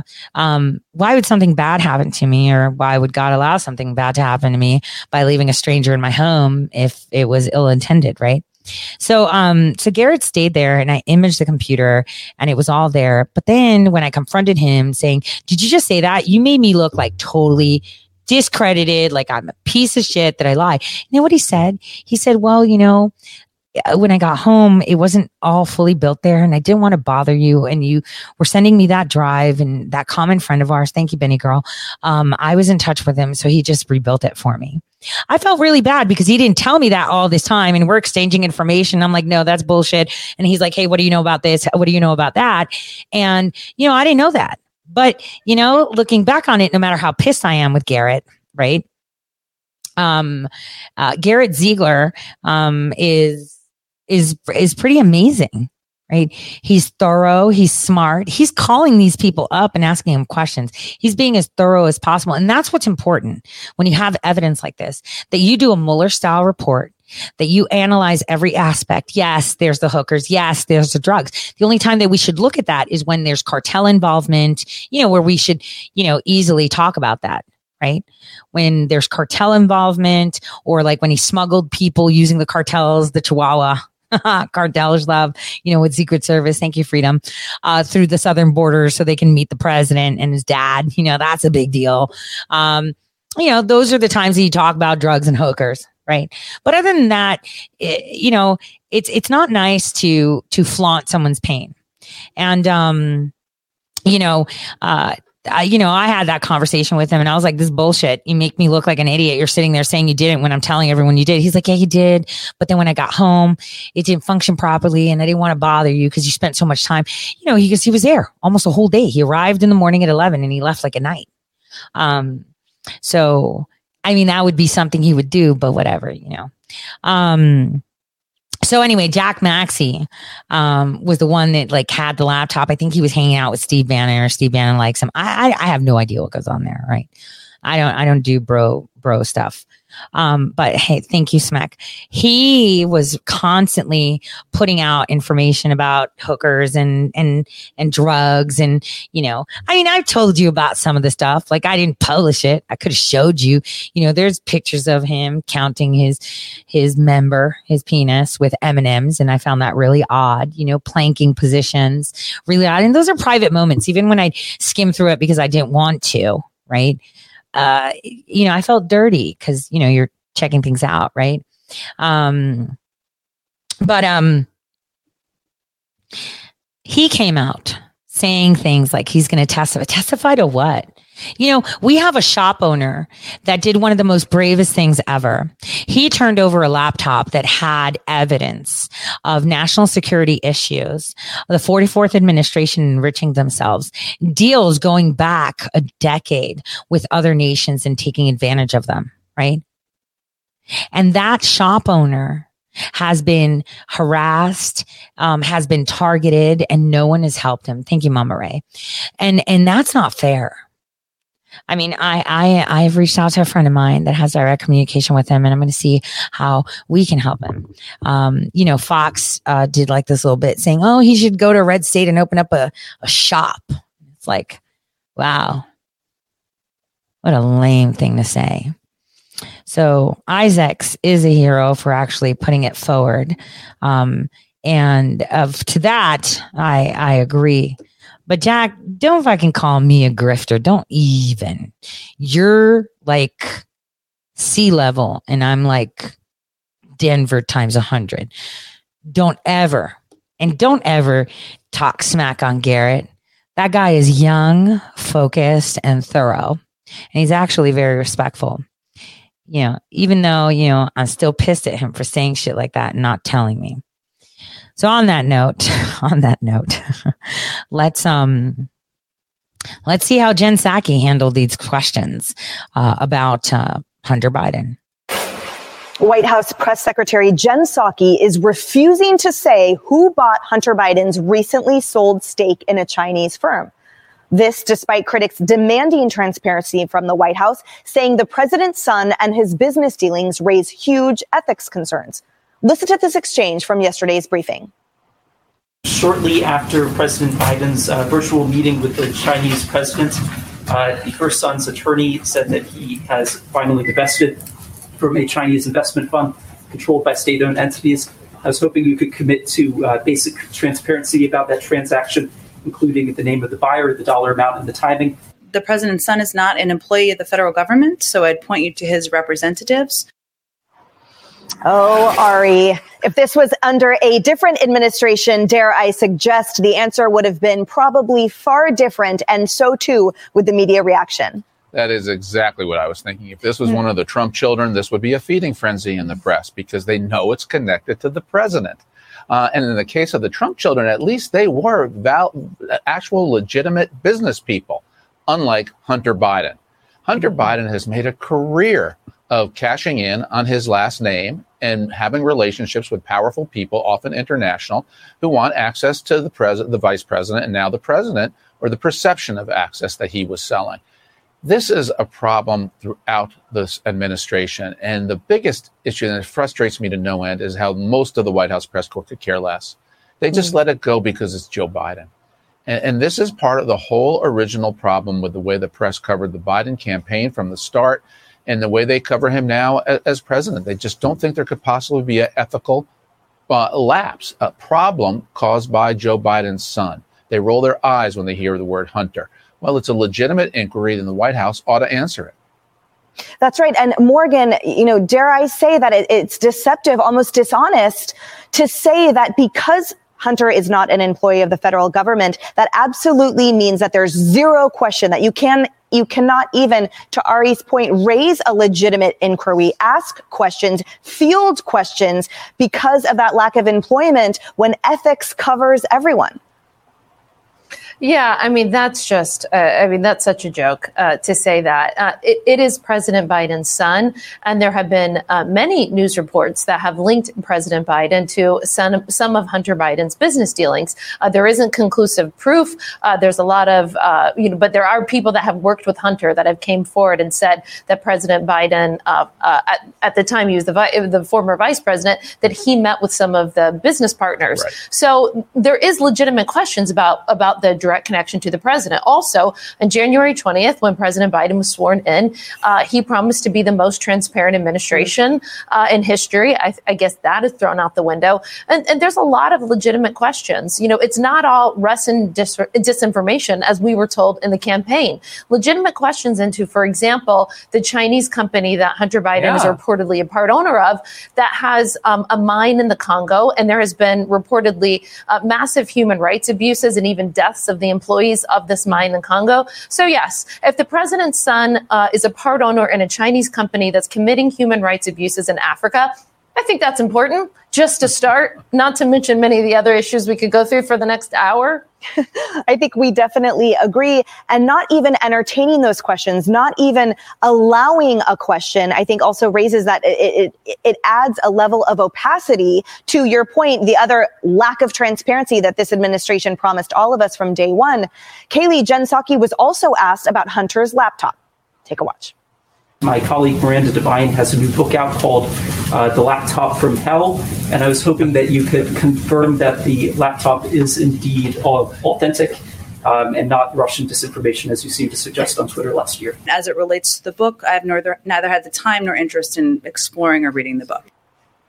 Ooh, but she did have interest in calling the laptop, quote, stolen disinfo in the campaign. Uh, now we know Hunter says the laptop possibly could be his. Well, I'm going to take a wild guess. A laptop with tons of pictures of you and text with your dad probably is your laptop. It's just my guess.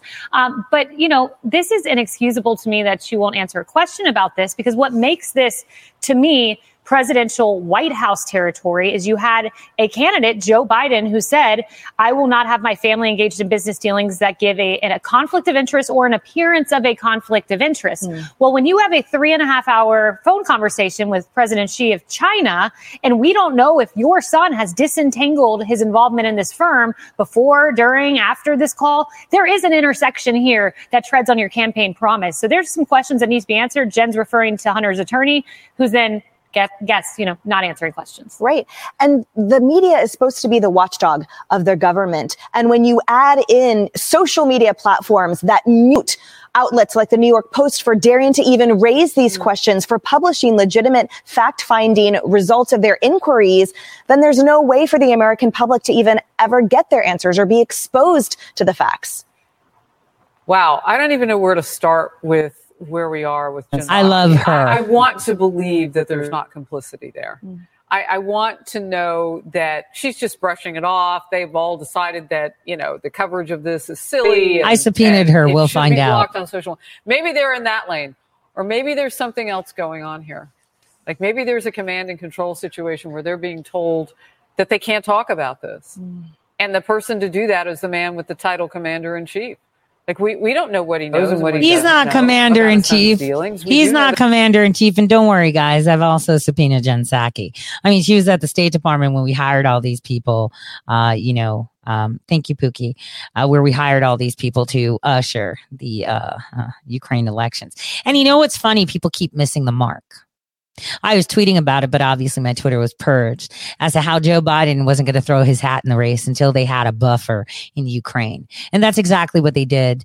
And that's what people don't see that the lens Zelensky was placed there to run interference on the Hunter Biden laptop and everything there. And you know, like I said, there may be a recording from the February Munich cybersecurity conference that Yovanovitch, if I remember correctly, is on that audio where they're saying they're taking care of it. Okay. And this is why President Zelensky was elected. President Trump called him, and three days later, online, of course, because COVID, uh, Biden said that he's running for president. Facts matter, timelines matter, and actual statements like that, impossible recordings that could be still floating around somewhere. That's what's important not this BS. Oh, it's rubbish. That's her job. Okay. We can't fault Psaki for doing her job of not being able to say we colluded. He never won the election. I'm here illegitimately and we were running interference in Ukraine. There is no Ukraine. It's fucking Russia now. Okay. It's been Russia. Okay. Nancy Pelosi deeming St. Patrick's Day, Ukraine Day is the stupidest thing I've ever heard. Ever heard. So those are facts, right? Those are facts. But here is where I'm just like, fuck, Kevin just shocked me. So, you know, I stumped for Kevin Cramer.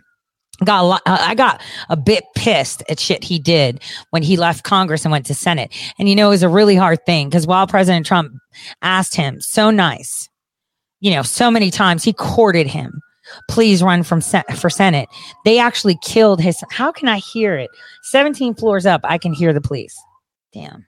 All right. So, I, you know, he asked him to go. He said something that I'm like, oh, this is just the nail on the coffin. Remember how I told you that environmentalists and all this BS about gas and and climate change and all that stuff is to, you know, collapse the economy, right?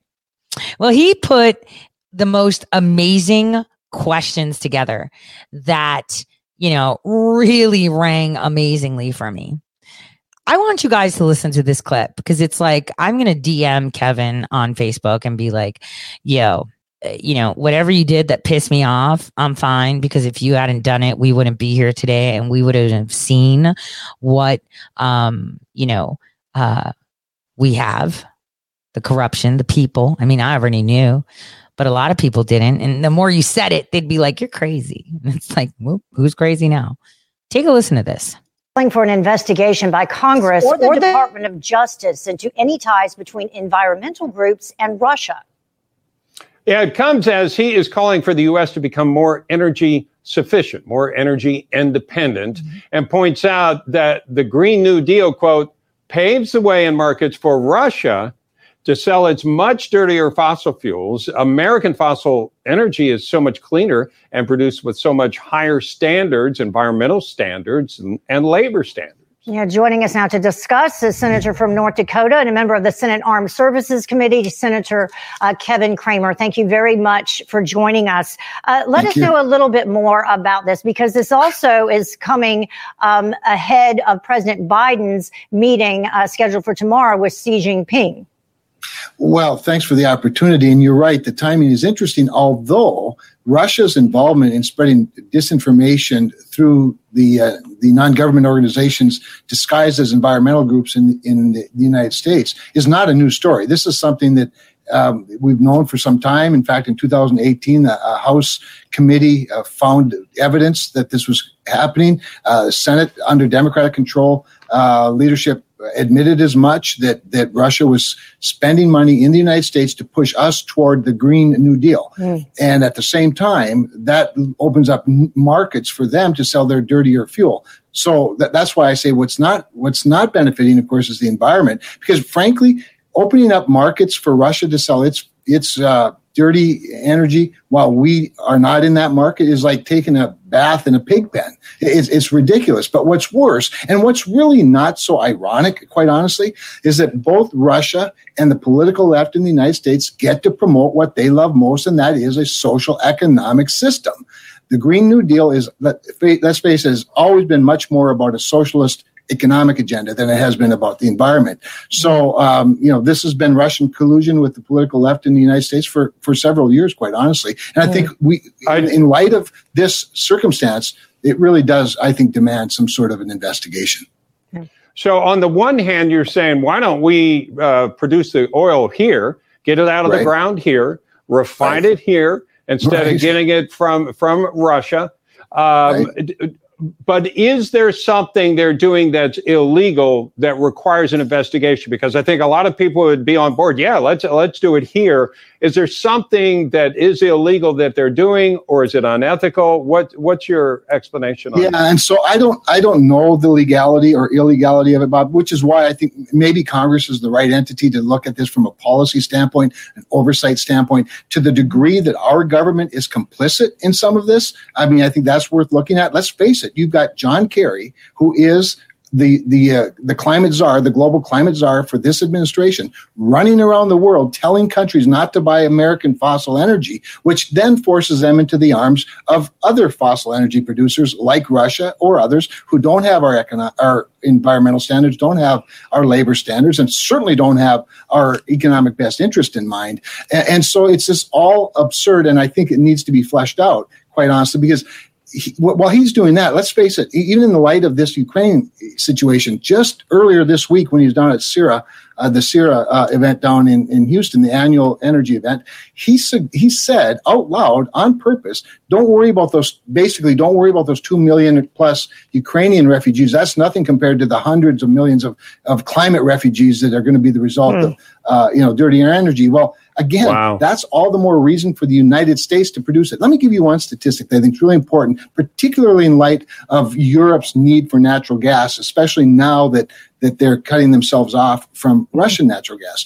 Natural gas produced by Vladimir Putin's Russia and put in a pipeline and shipped to other European countries through the through its life cycle creates emits 41% more greenhouse gas emissions than American natural gas produced, liquefied, and sent on a ship to those same Yeah. locations.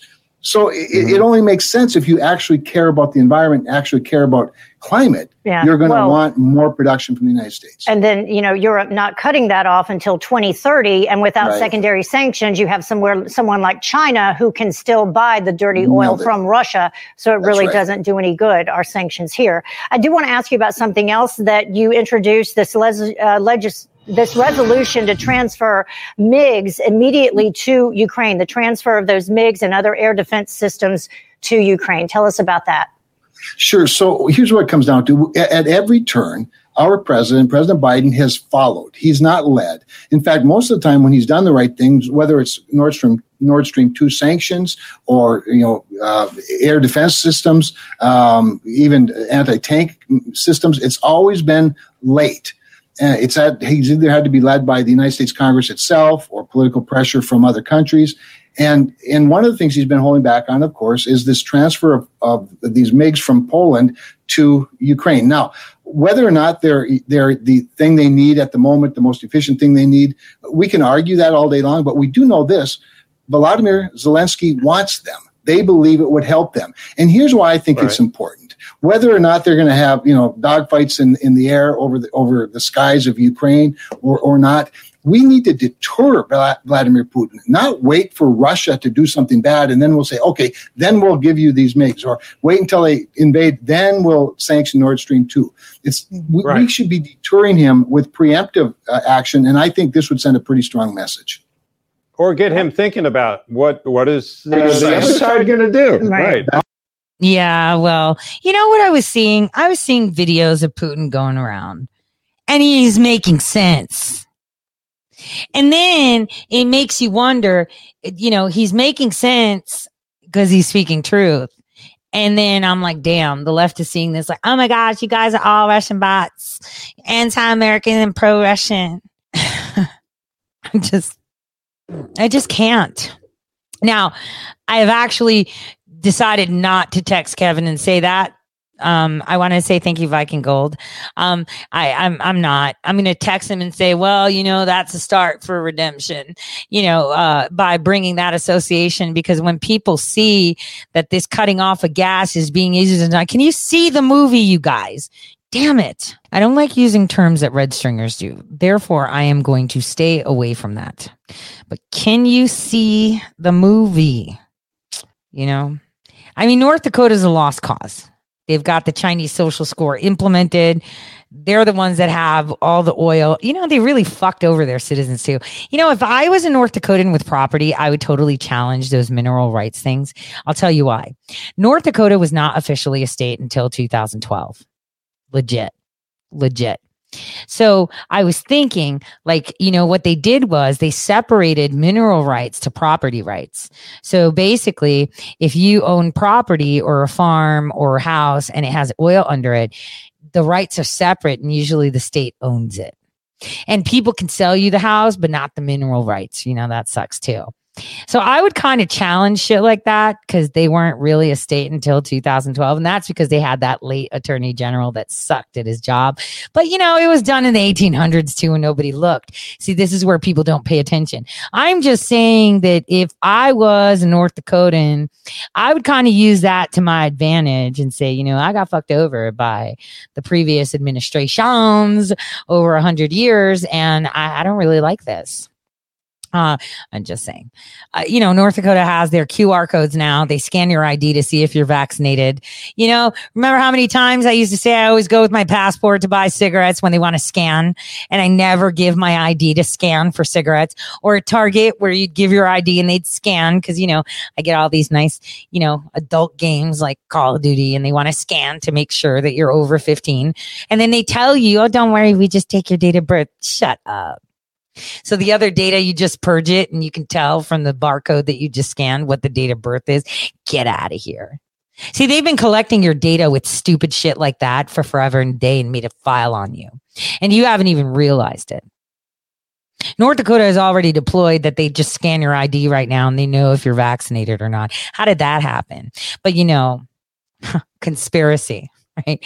Next generation ID. Thank you, Carly's. Next generation ID. So while we take a break before we get through the Halderman report, I want to take a break. Um, wait, actually, before we take a break, we should watch this Nancy Pelosi thing where she's literally telling people that Ukraine, who is now Russian Federation, um, you know, is St. Patrick's Day is all about them.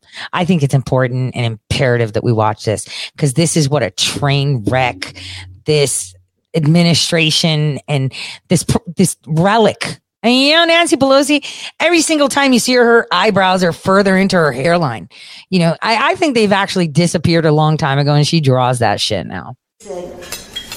Oh, St. Patrick, he drove out the snakes with his prayers, but that's not all it, that's not all it takes. For the smoke symbolizes an evil that arises and hides in your heart as it breaks and the evil from risen from friends from the darkness that lives in some men but in sorrow and fear that's when saints can appear. To drive out those old snakes once again. And they struggle for us to be free from the psycho in this human family. Ireland's sorrow and pain is now the ukraine. And st patrick's name is now zelensky about that. That is such an insult to St. Patrick, who was pointing out snakes on St. Patrick's Day. Fitting for today. Fitting for today. Now let's get to a short break and have this musical interlude.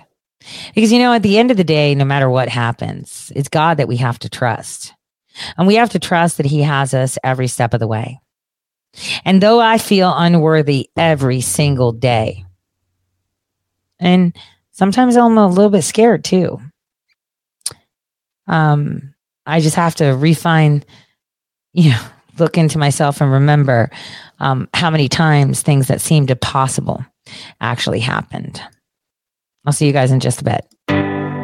They separate us from our neighbors and they call it social distancing. It's actually a bigger plan. It's called social conditioning. They took away our privacy. There's always someone listening. The elections planning riots for the citizens. The government has always lied. It's history repeating. But the problem is the schools dumb you down so you believe them. If you try to speak the truth inside a tweet, then they delete it. Whole administration Satanists who claim they praise in Jesus. Every year there's a new name for enemies that we're facing. It's Al Qaeda, then ISIS, and now American patriots. Who would have thought those who love the country the most would be hated on by folks who call America home? Both political parties are equally just as evil. They've been working for themselves, don't give a damn about the people. Black, white, Yellow, brown, humanity needs you. Cause united we stand, divided they will defeat you. The man on the news says the problem is me. I'm just a small town boy with big American dreams. I almost want to make this like my campaign main song. I'm going to email, um, uh, I'm going to email Tom MacDonald and ask him if I can actually use this during my campaign. Oh, so before we get into the next segment, which is kind of breaking down uh, the whole, um, you know, Halderman uh, statements there, uh, I wanted to kind of, I was peeking through messages on Telegram. People were like, "Well, why don't you just remove him?" Um, I, a lot of people actually told me, "Why don't you just move remove Ali Akbar voluntarily, right? So that you know you can just go ahead and get the deposition done." A lot of people are saying that. Here's why I'm not going to do it. This is the guy that hijacked the Stop the Steal movement. This is the guy that, you know, pushed on with the J6 I will not cut any deals with someone that has a picture of a 12 year old alluding that the cream on his face is ice cream and not something disgusting. I will not allow someone like that to do it. I will hold him accountable and let him be known to all American citizens that the reason that we cannot get into deposition phase with Dominion voting is because the guy that claims that he is about stop the steal is cock blocking it. That's it. That's why I'm not removing him because this is where you get called to the carpet. And I rescind my offer of you saying that you're going to apologize and you're going to grovel. No, fuck that. You know, I, looking at the comments, I'm like, no, this is why I have to have him there because he should wear the appropriate title. The appropriate title. So I urge you, if you want to fix 2020, that you constantly tag him on all social media platforms, telling him, you speak truth and you're so righteous. Why are you so terrified to go in there? You can stand by your statements and do it. Maybe I won't bring Karl Rove tape. If he wants to, I can make that a deal that I, that at the deposition, I'll be very specific. Hey, Ali Akbar, at the deposition, I will not play the Karl Rove sex tape and watch it with you and ask you questions because it doesn't even pertain to my defamation. Though I cannot confirm or deny that that might end up on the Chan board after everything's over. I mean, it could have been done before, but there are no deals. You either turn up or you own it. And every single person will know that it is your fault that we cannot get Dominion deposed. You could sit there and say she's not going to do anything. Doesn't matter. You're right now blocking it. Blocking it. And that's it. And if thousands of us on a daily basis tag him and a bunch of other people saying that the reason we can't get into depositions is because Ali Akbar is not responding, you know, I mean, you can all contact his alleged attorney, but you know what sucks? as that alleged attorney filed this email, sent this email to my attorney saying, ah, he can't even spell. What a loser. Anyway, he's been his lawyer for a lot of different Lincoln Project things, Vice and Victory, and his blogging thing that he got caught for scamming again, like he did for Stop the Steal. It was the same MO. He opens up a foundation in Alabama later. Anyway, so this guy, right, um, after sending that email, you know, obviously we filed it in the court saying, oh, you know, I guess now we've served him and we've forgiven Ali Akbar and we're giving him 21 days because this is his lawyer. The next day, the Capitol Police found him. Damn. And they joined him as a defendant. So he's got a bit of a problem right now. But the biggest problem is the people. Because I think the most dangerous thing right now is the media. The media are covering up for these people. The influencers are covering up for these people, you know, brand whores. Pay me money and I'll share your shit. Like, who the fuck are you to share my shit? So, um, we should just continue. I mean, you know, these are just things that need to happen. We can't get into deposition until Ali Akbar gets in there, and he will be known as the person delaying us getting information on deposing uh, Dominion voting.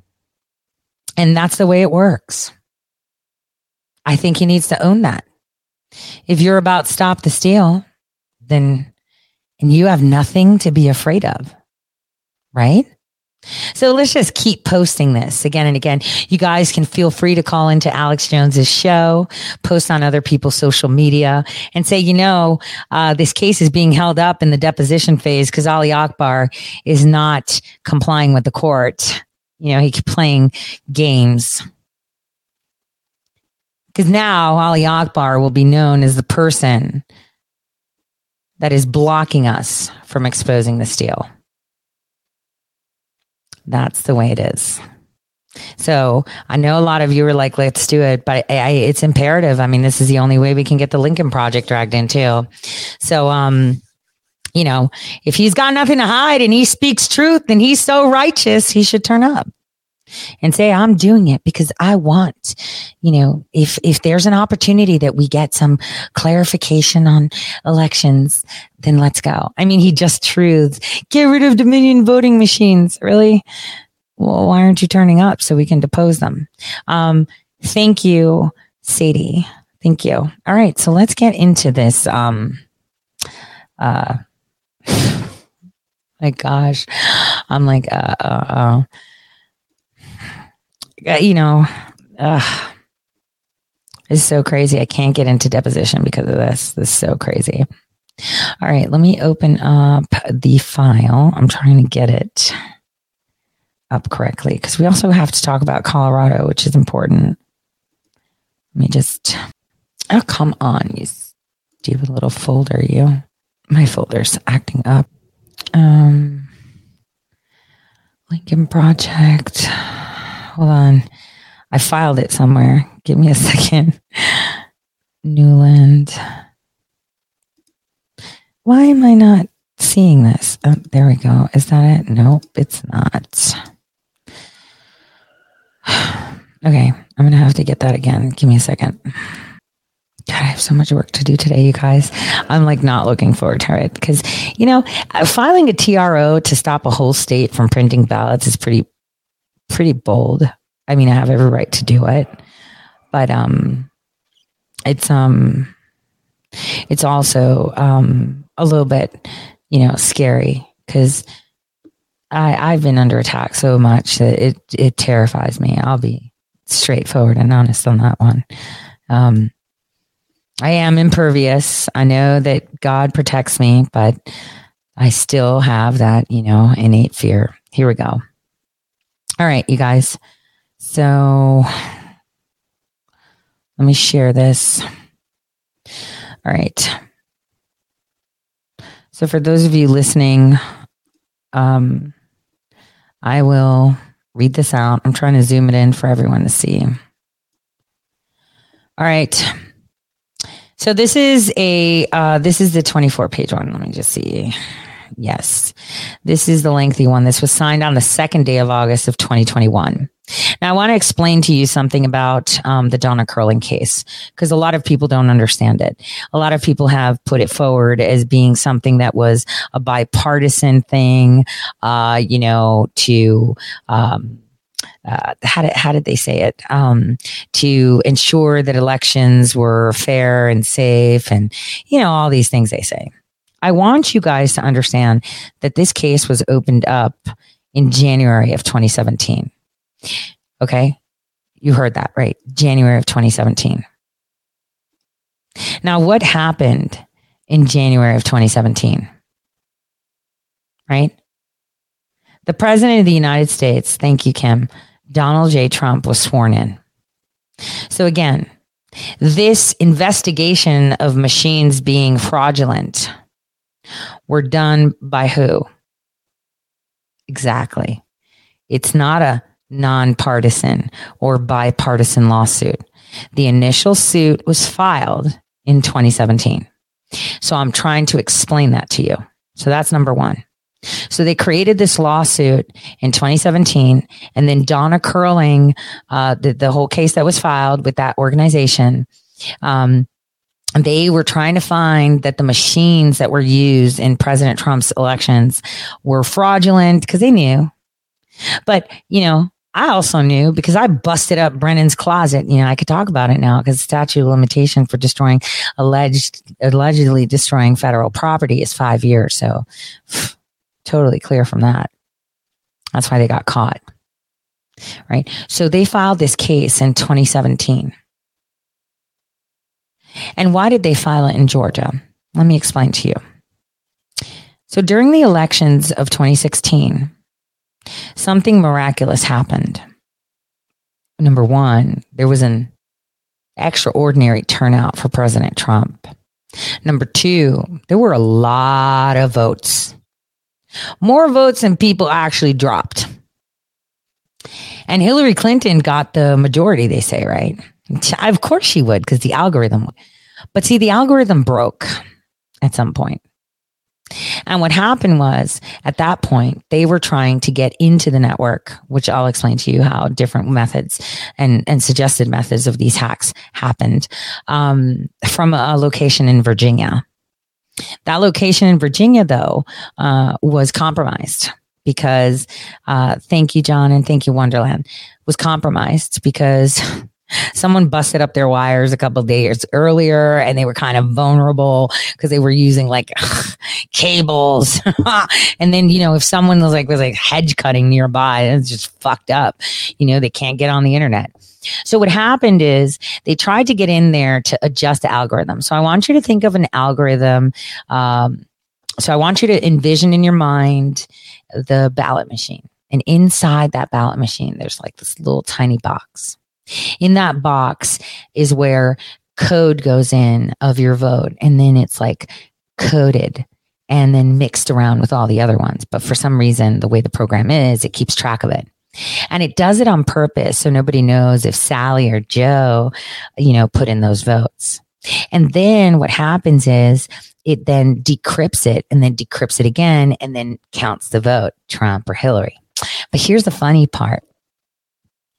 There's a program in there that during the decryption phase, it says if the total ballots are this much, right? If, uh, you know, this is the goal that I want. I want Hillary to win. So if the ballots drop for Trump, you need to give this much to Hillary and this much to Trump, like a little fraction, right? But what happens is a lot of people are turning up for Trump. A lot of people. And suddenly the fractions for Hillary Clinton are surmounting, but they're looking like ballots, full ballots. And it's going a little bit crazy. This is why she, it looks like she won a lot. So then you have to go in there and adjust the parameters to say, fuck it. Don't give her 25%. Give her the whole ballot because we don't have all these ballots to justify it. But they couldn't go in there from Virginia. So they had to go to their backup closet that was in West Brunswick in Georgia. And what happened was in Georgia, you know, the, um, the Secretary of State came out and said, Oh my gosh, we're being hacked. There's Russians in our election machines. We were totally hacked. And everyone's like, Ah, oh, Russia, Russia, Russia, Russia, Russia, Russia. And then the next day on CNN, he came out and said, Oh, my bad. this is so weird. Uh, it wasn't Russia. It was DHS. They were just checking shit out. And it's like, they have no business checking shit out. The fact that someone was in there, regardless of who it was, is a problem. Right. And so they admitted that. This is why the case happened in Georgia. No one should be in those election machines. I don't care if you're my DHS, Chinese DHS, right? Russian, you know, Krakatoan, right? You're not supposed to be in there. So they filed this suit because they wanted to show that there was collusion. But then they left it dead in the water instead. They kept it there and they're like, we're just going to keep it in here and do. So then as the elections were going and they were being able to fix them along the way, because we saw the fraud in 2018, we definitely saw it in Kentucky in 2019. That was crazy, right? They were ready for 2020 and this was their backup. They had Halderman file. Um, uh, they had all these experts say things. Uh, first of all, it was them trying to prove that George's machines were perfect. And they were like, no, they weren't. Trump won and da da da. And then suddenly Halderman's like, these losers are talking shit. I'm the expert. Listen to me. Here's my report. They hired him and he filed a report, 25,000 words long, right? 25,000 words long And um, he then rebutted statements of alleged experts too. And so this has been ongoing. And now the Donna Curling case is pretty much boomeranging from what it was supposed to be, right? It's a boomerang right in their face. It was intended to take out President Trump or make it look like he did something, and it's completely boomeranged in their face. And in this report, you see statements like Georgia's election system needs to evolve as well. It talks about critical vulnerabilities in the ballot machines that are described in his report. And it clearly says that, you know, attackers who compromise them can change individual votes and even the winner of a close race without detection. In it, it also cites that these problems about these machines are not just about Georgia, that Louisiana had that problem, Alaska, large parts of Arizona, California, Colorado, Michigan. Also, Illinois, Kansas, Ohio, Missouri, New Jersey, Pennsylvania, Tennessee, and Washington State. Let's just narrow it down to all of them. So, this is actual fact. Election fraud is a real thing. And what Alex Halderman did was he reviewed the expert statements of some guy named Dr. Benjamin Adida for the state and Dr. Gilbert.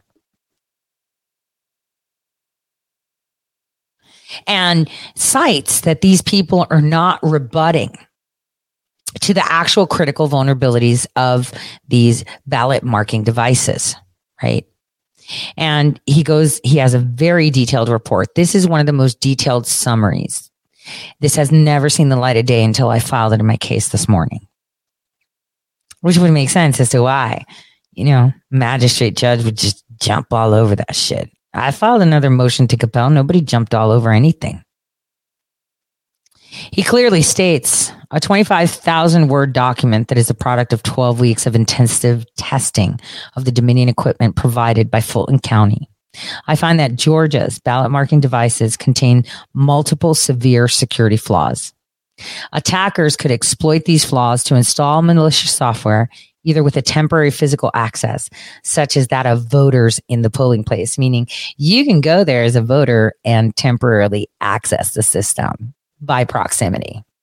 And I would say this would be done in the form of like a CAC card. CAC card. Uh, well, for those of you that haven't served, probably don't know what that means, but I want you to picture it as if your chip and pin card, you know, your debit card, it looks like that. And there's scripts on the chip that either you tap, because you know, tap pay, that shit reads remotely, as you know, because you tap pay. So you get what I'm saying. That can actually deploy scripts like that. So he clearly states that right there and says that, you know, you can, or you can do it remotely from election management systems. Now, having the actual, um, uh, patents filed by Dominion Voting Systems, they clearly state that that's a capability that they're ingrained in, right? They haven't gotten rid of that, that they can remotely access all the systems. He explains in detail how such malware, once installed, can alter voters' votes while subverting all the procedural protections practiced by the state, including acceptance testing, hash validation, logic and accuracy testing, external firmware validation, and risk limiting audits. His report concludes that Georgia's ballot marking devices are not sufficiently secured against technical compromise to withstand vote altering attacks by bad actors who are likely to target future elections in the state. That the ballot marking devices vulnerabilities compromise the auditability of Georgia's papers ballots. That the ballot marking devices can be compromised to the same extent or more easily than the others that replace them. So when he responded to Dr. Juan Gilbert's declaration, he said, rather than engage with facts in my report, Dr. Gilbert responds largely with vague generalities. He gives no indication that he has ever used an ICX ballot marking device, let alone tested its security. He begins by conceding that any computer can be hacked, but contends that this general statement is largely irrelevant because hand-marked paper ballot system use computers to scan the ballots. His position is inconsistent with accepted standards for election security and with the facts of the particular voting system used in Georgia. He called him out for being a loser and not speaking in specifics. See, that's the problem. And I found that with my with my lawsuit, just to break it down, while the attorney general, while the S- Secretary of State of Ohio was saying you needed to give me all these papers and you needed, it's like, no, man, can we stick to the facts? You're talking about specific county shit and what you'd like it to be. What does the law say? It's one sentence, one copy you send.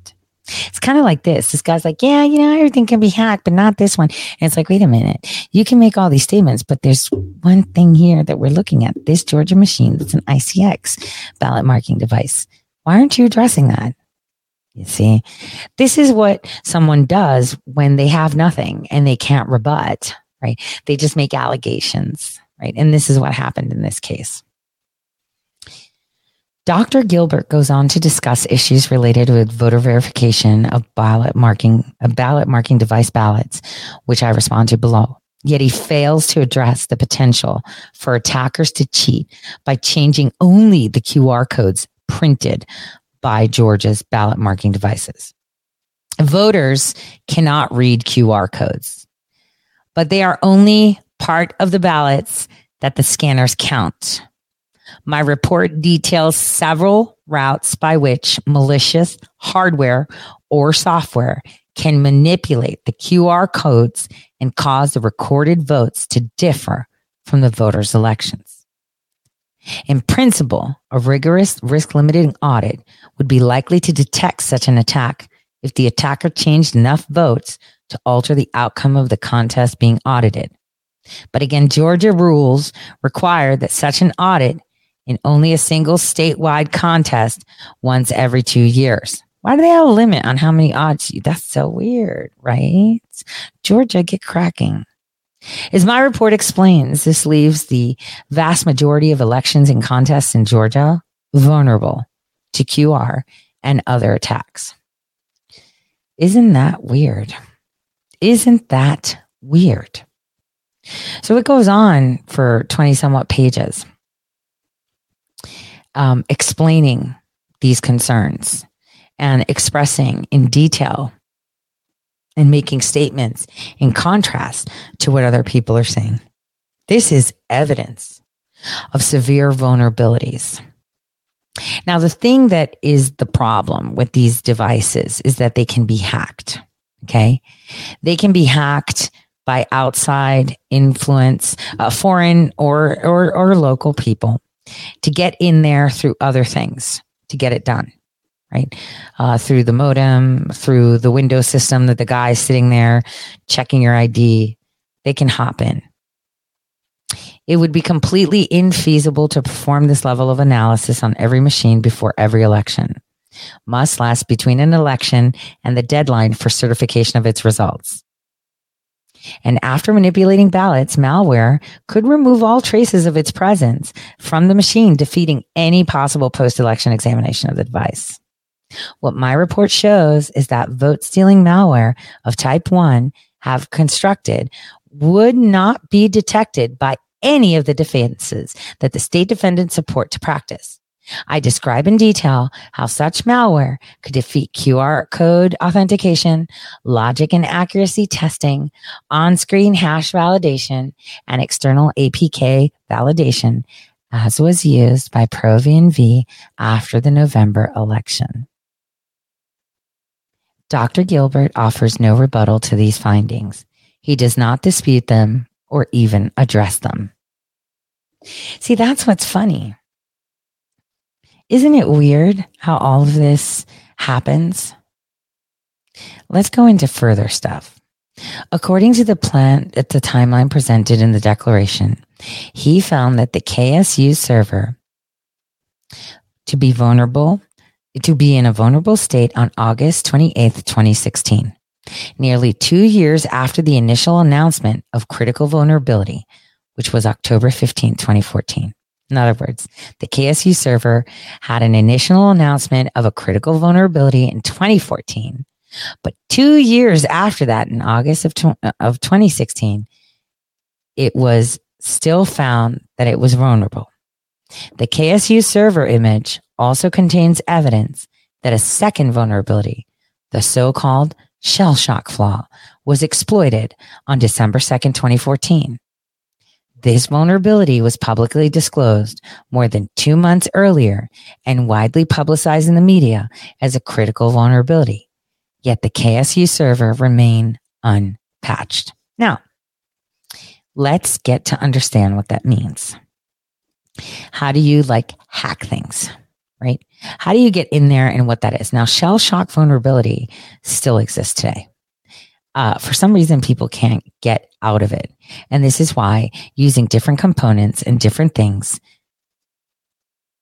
different things, part of whatever, um, whatever machine you're using. So if it has like a part for a printer and Bluetooth and all that, those have their own components. I want you to see what the experts are telling you. Here's the first summary. And believe it or not, this report is coming from CNN Business on September 29th, 2014. Keep in mind that the Department of Homeland Security always sends out alerts about shell shock vulnerabilities, which means that people need to have a patch on for every single component. Connected light bulb in your house starts acting up. All on there's a slight chance that could be a new internet bug at work. Some are calling it shell shock, others are calling it the bash bug, and it could affect smart home devices and much, much more. The bash bug is a new way for hackers to break into the internet connected devices at your house, company, or even government agencies. Then they can steal information or shut down entire networks. The flaw is in a computer program that's been around for more than 20 years called Bash, and it's used by millions of devices. It's the kind of bug that could stay quiet for months, only to blow up later when we find out that hackers used it to break into an insurance company and steal private information, or top secret blueprints to a fighter jet. Luckily, only a tiny fraction of devices actually meet all the criteria to be attacked this way. The hack only works if the conditions are just right. For example, a device has to be connected directly to the internet, not through a server or middleman, and it's got to use Bash running a particular way. That includes stuff like old weather stations, machines that monitor internet traffic, and some of those old servers covered in cobwebs in some back room of a college campus. Even something as simple as an internet connected office phone or a laptop could be used to hack into your network. But if you're the average person, don't worry about it. Your smartphone is fine. And even if you have smart home appliances, they're probably not totally exposed. Probably.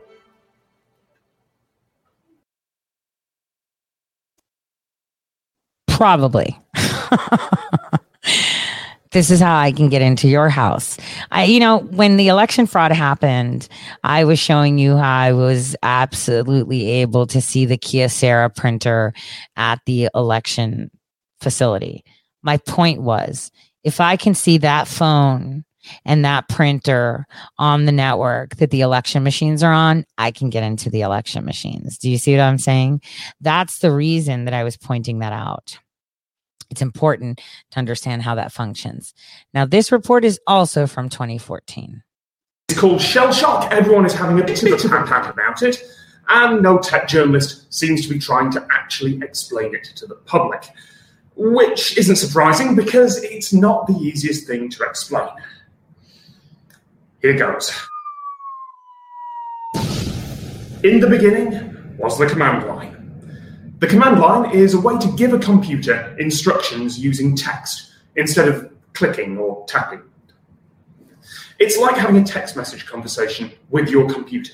So I can issue a command to say, move this file here, or list what's running on this system, or change my password, and it'll do it.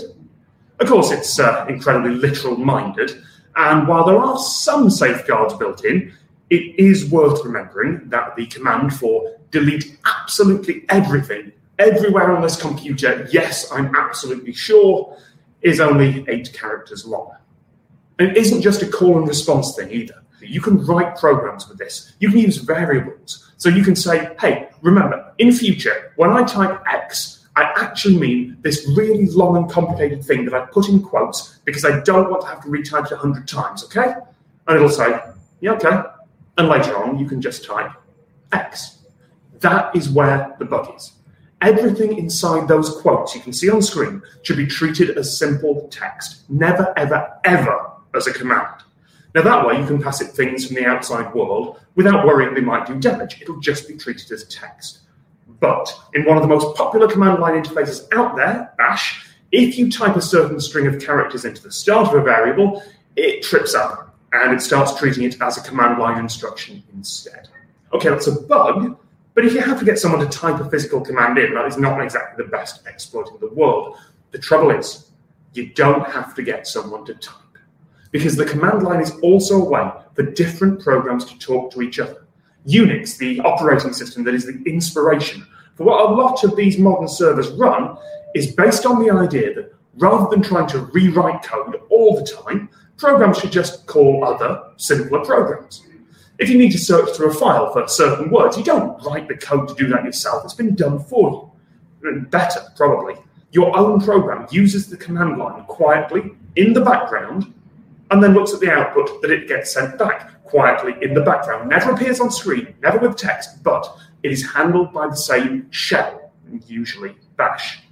You see where we're going? Because the program that serves you a web page will use that bash command line sometimes to talk to other smaller programs. Badly written web apps, probably things written in PHP, favorite language of all, will use the command line sometimes. It's really, really bad form, but they will. Embedded systems, things like routers, maybe even small smart home devices, they might just use the bash command line because they trust it to be safe. But if the input from the world, the things from random web users that they're sending to you, if they've been maliciously crafted to include that special string of characters, oh dear any person out there on the web might suddenly be able to run very dangerous commands on your web server. You have what is known as remote code execution or being owned, probably with a zero because it's the internet. You can almost certainly crash servers with that. You can probably do much worse damage. By the time this video goes out, I'll be very surprised if someone hasn't crafted a clever, self replicating attack that is happily going around the world copying itself. And the really bad news that bug has been sitting unnoticed in Bash for about 25 years. There is a hell of a lot of patching to do. So that's how it works. The lesson for the end user make sure you keep your computer and any servers you run up to date with patches and security fixes. There's not much you can do about bugs like this, but you can try and keep up to date. And as for those of you writing code that is down near the metal, as they say, code that could actually be affected by stuff like this, well, all I can say is I really hope you are not taking your security advice from some guy on YouTube. so that was kind of in a nutshell a vulnerability. Now let's go to a 2021 December report. So weird, right? Wait, yeah, December 31st. I know, you know what? I'm not going to show that one. You guys can look it up. You can put shell shock and see it. This guy right here shell shock vulnerability explained. Hack the box shocker. Um, it's a pretty good, it's a pretty good breakdown. But I want to show this one. There it is. Accent, but good. we do this attack, let us understand what shell shock is. Shell shock. It's a vulnerability in bash shell which allows execution of arbitrary commands through environment variable. Let's break it down and understand in more detail. So what is bash shell? In a Linux architecture, at the top of hardware we have kernel. At the top of kernel we have shell. Through shell the user can interact with the kernel and perform any task by giving command. At the top of shell we have application. Now there are different types of shells like bash, Korn, C and so on. Bash is the default shell which we find in most of the Linux operating system. We can access the shell by using terminal. This is Ubuntu Linux OS. In here we can access the shell by using a terminal. This terminal is running bash shell by default. We can check it by giving the following command. Here we can see that it's running bash shell. Next is environment variable. These are the stored data used by programs or a script running in a shell. This shell is an example of environment variable which contains this value. Same way we have other values like home. It contains the current user default home directory. To see the list of all available environment variable, we can use the env command like this. These are the available environment variables. Now we can set our own environment variable by using export command. Like this. Here we have created a variable x with a value 5. We can check it by giving the following command. We can also see it in the list of all the environment variable. Here we can see that x equal to 5. We can also use env to create a modified environment where we can create temporary environment variable and along with it execute some command like this. Here we have created a temporary environment variable t with the value 4 and using the bash subshell for executing this command echo the value of t. Here you can see the value t is printed. The next part we're going to understand the execution of arbitrary command. Now in here, along with this value of t4, if I add some arbitrary command like this, then this will be added to the environment variable. But this command will not execute. We can make it execute if we replace this 4 with some function. For that, we need to understand how the bash use the function. In bash, we define the function like this. Here we define a function x which performs this task that is printing hello. We can also write it like this env. Here we define an environment variable as a function. We can replace it like this with a colon. So this is an empty function. It doesn't do anything, but here we're defining x as a function. So let us replace this in our equation. Here we can see that we have replaced 4 with this empty function. Now if this bash is vulnerable to shell shock, then this bash will compile this function along with it execute this command and we'll see the output hack. After that, this command will be executed and we see the output hello. If it is not vulnerable to shell shock, then we'll see only the output of this, that is hello. So let us check it. Now we see only hello because this bash is not vulnerable to shell shock. The shell shock vulnerability exists only for the bash up to version 4.3. Now in this Metasploitable Linux, we can see that bash version is 3.2. If we run this statement here, you can see this, the command echo hack is executed and we got the output hack. It means it is vulnerable to shell shock. Now let us see the practical to perform it remotely. For the lab setup, we are using VMware. In that, we are running Kali as a attacker machine and Sumo as a target machine. This is downloaded from the VulnHub and the link is given in the description. So first, let us scan our network and find the target machine. In here, we can see in the output, the target machine is .16. .10 is our attacker machine and .2 is the default gateway. Now let us scan for the port. Here we can see in the output that port 80 is open. Here we have performed the stealth scan. Now let us perform the vulnerability scan by using Nikto. In the output, we can see that the target side is vulnerable to shell shock and this URL is also given. Now we can perform the attack on this URL. Let us see the normal response to that URL. Now here we can see that the output is CGI default. When we make a request to this URL, HTTP request, these headers are sent, host and user agent. These headers are used as environment variable. Now we can replace the value of any of these header with function and the arbitrary command that you want to execute. For the command, we will use the reverse shell. So let us see how we can do that. For changing the header, we use the option h. Here we're changing the value for the user agent. This is the empty function. After this function, in the place of command, we have given the bash reverse shell. In this reverse shell, we have created a socket to the attacker IP on this port 4747. Now let us give the target URL. So this is the target URL. Now before we run this command, we have to start a listener. So we can start a listener by giving the command netcat-lvp and open a port 4747. Now it is listening on this port. So let's start this. Now if we go back to listener, here we can see that we got the connection. We can check it by giving the command uname hyphen a. So you can see that target system is Ubuntu. So that's how shell shock can be used to create a reverse shell on the target system. That's all for today. See you next time. A lot of you are like, damn, that's way over my head. It's actually quite simple. It finds a place because there's a foundation. Um, I'm going to try to find a good simile for this. Um, broth. No, that's not a good simile. I'm trying to think. makeup. Okay, makeup. So everybody knows that the foundation, okay, primer always goes on makeup. Uh, under makeup, right? You put a primer so your makeup sits better, right? I know you guys don't do makeup, but let's just pretend it's like uh, on painting, it's like your undercoat, whatever, right? So um, the code that he's talking about is like the undercoat to the paint or the um, primer on your face. And you know what that undercoat is because everybody has that undercoat, whatever you put on a wall or your face. You know what the components are, right? Since you know that, then you can manipulate a way to find out, well, uh, maybe this portion is there and I'll find an opening and then I'll manipulate that. Ah, I don't know if that's a, I'm trying to explain. I can't explain it. See, then that means you don't command the subject well enough if you can't explain it plainly. But it is a quite an intricate topic. Base coat. There we go. Base for nails, base coat for your face. So everybody knows it's base coat. You know the com, you know what it's comprised of. And for some reason, you can sit there and wait and find an opening on that base coat because I don't know, someone didn't put paint on it or it's just there and you expose it. How's that? So that's basically it as how uh, this um, this works, and it's pretty simple, pretty simple. Um, and that's like one of the ways that you can get machines hijacked, right? Um, you know, back in the early 2000s, we I had devices.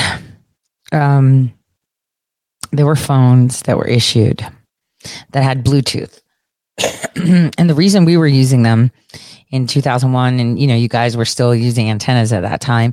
These are government issued. We talked about the sequestration of technology. I was actually very comfortable on searching and finding, uh, you know, Bluetooth devices that are open, you know, to share documents, to push over information discreetly in a crowd, right? So in early 2000, I used to like hang out on the trains either in Madrid, you know, Luxembourg, London, and I would literally scope out phones cuz people would always have their Bluetooth open cuz they didn't know what it was for. You know, the ones that would get the fancy phones, right? The the the the, the extra phones. We're talking like 2005. Um 2006, like the really loaded people. And I would literally push images and text messages to them like, ill, your shoes are ugly. And it would go straight to them. I wouldn't know where it would go because unless the device name was there, like it would tell me it was a Nokia 82, whatever, 89 something um because it was some fancy gold phone. I remember that. And i just was getting under this dude's skin. And i was like i've just hacked your phone. I didn't. I was just pushing messages on bluetooth uh, but that just shows that your open communication ports. You know, a lot of people, when you pay with Apple Pay, you have your NFC on all the time. That means when you walk down the street, I can actually copy all your credit card information just by walking next to you because it's open and it's vulnerable. Um, uh, your your debit cards, your credit cards, they can be copied just with someone sitting next to you on a train. Um, technology is easily penetrated um, in respects to the coding. This is why you see a lot of people that carry RFID wallets right? And that's to block any signal to be able to take that information. Remember, you tap your card on the reader now. So if I'm sitting next to you at proximity and I have a device that can pick up that signal, you think I'm not copying it and making a new card if I want to? That's the thing. So um, everything is hackable, and that's understood. And for that reason, no matter how honest or ironclad someone might create a program like on a blockchain, right? You still can't trust it when it comes down to your vote. That's the bottom line. We cannot trust our voice to be counted and possibly hijacked by a machine. we can't. What we need to do is go back to pen and paper. It's pretty simple. Some things are not supposed to be reinvented, like the way we conduct elections. Now, um, I know a few of you are probably going to revisit it and understand the analogy of just getting under the foundation and finding a hole to get in. But before we go today, I wanted to play two clips, two separate topics. The one thing is, it was from uh, Project Veritas. In 2005, Rutgers University actually banned Lucky Charms uh, due to St. Patrick's Day, I believe, which now is called Ukrainian Day. When there's no Ukraine, it's now part of the you know Russian Federation. But whatever. Take a listen to this. Basically, they have, have had some unpleasant, uncomfortable experience with some of the dining halls. We wanted to bring the matter to your concern that uh, you know that the dining halls here at Rutgers serve uh, Lucky Charms. Uh, we brought a lot of box for you to, to look at here, and uh, there's a uh, what appears to be an Irish American on the front cover, and he he's portrayed as a little uh, green uh, cladded gnome, a huckster, uh, and we think that this undermines the importance and severity of, of St. Patrick's Day. Can you tell me that again? You, you think you feel that he's portrayed as a? I, I think he's portrayed as a little green uh, cladded gnome, and this is really, as you can see, we're not all short. I mean, but we we have our differences of height. It's offensive. Shouldn't belong. University has a policy of non-discrimination, uh, which prohibits discrimination on the basis of race uh, and national origin and ancestry. Loved it. I just wanted to show how easy it is to actually use their words against them and do something that you want to or not want to. Oh, I almost slipped. I'm keeping my mouth shut on that. Now, off to the next topic U.S. Marshals. That's something a lot of people don't talk about. The only time people talk about U.S. Marshals if is if they're on a plane, they get arrested, they're escorting someone uh, to extradite them somewhere, and that's it. Take a listen to this. Mr. Chairman, may I suggest that uh, at our next meeting, you invite one of the senior officials from the Department of Justice to come before this committee to explain why the Department of Justice is not defending our U.S. Marshals? Senator, uh, of course, I want that question answered. Uh, asking for a hearing before the committee at this point may be premature. There has been a response, I believe. I think Senator. Well, well, we know if we send a letter to the Department of Justice, we don't get responses. At least no, I think he Grassley did. I think he's already received so, it. So I'll I'll say I did get a response uh, after ten days. As Senator Grassley said, it was mostly just a bunch of legal gobbledygook. It gave no answer on the merits about why one U.S. Marshal has already had his representation denied outright, while three are still being strung along. I, I can say that all the parties involved here have heard about the one is that it's not in the interest of the United States to provide representation. Let me say that I'm not going to take that as a satisfactory answer coming from Vanita Gupta's civil division. Well, Matt, and, and I'll say se- secondarily, the three who have been strung along. I mean, these incidents happened almost two years ago. It took Merrick Garland's Department of Justice barely three months to find that the officer who shot Ashley Babbitt on January 6th committed no wrongdoing. Why has it taken them almost two years to reach a conclusion in these marshals cases after those marshals stood on the front lines were assaulted with lasers and ball bearings and fireworks and attacks by left-wing street militias? Well, if I could finish, Mr. Chairman, and I and I I'm, I don't mean to suggest that that uh, Senator Cotton shouldn't have jumped in because I appreciate that answer. But a letter's one thing.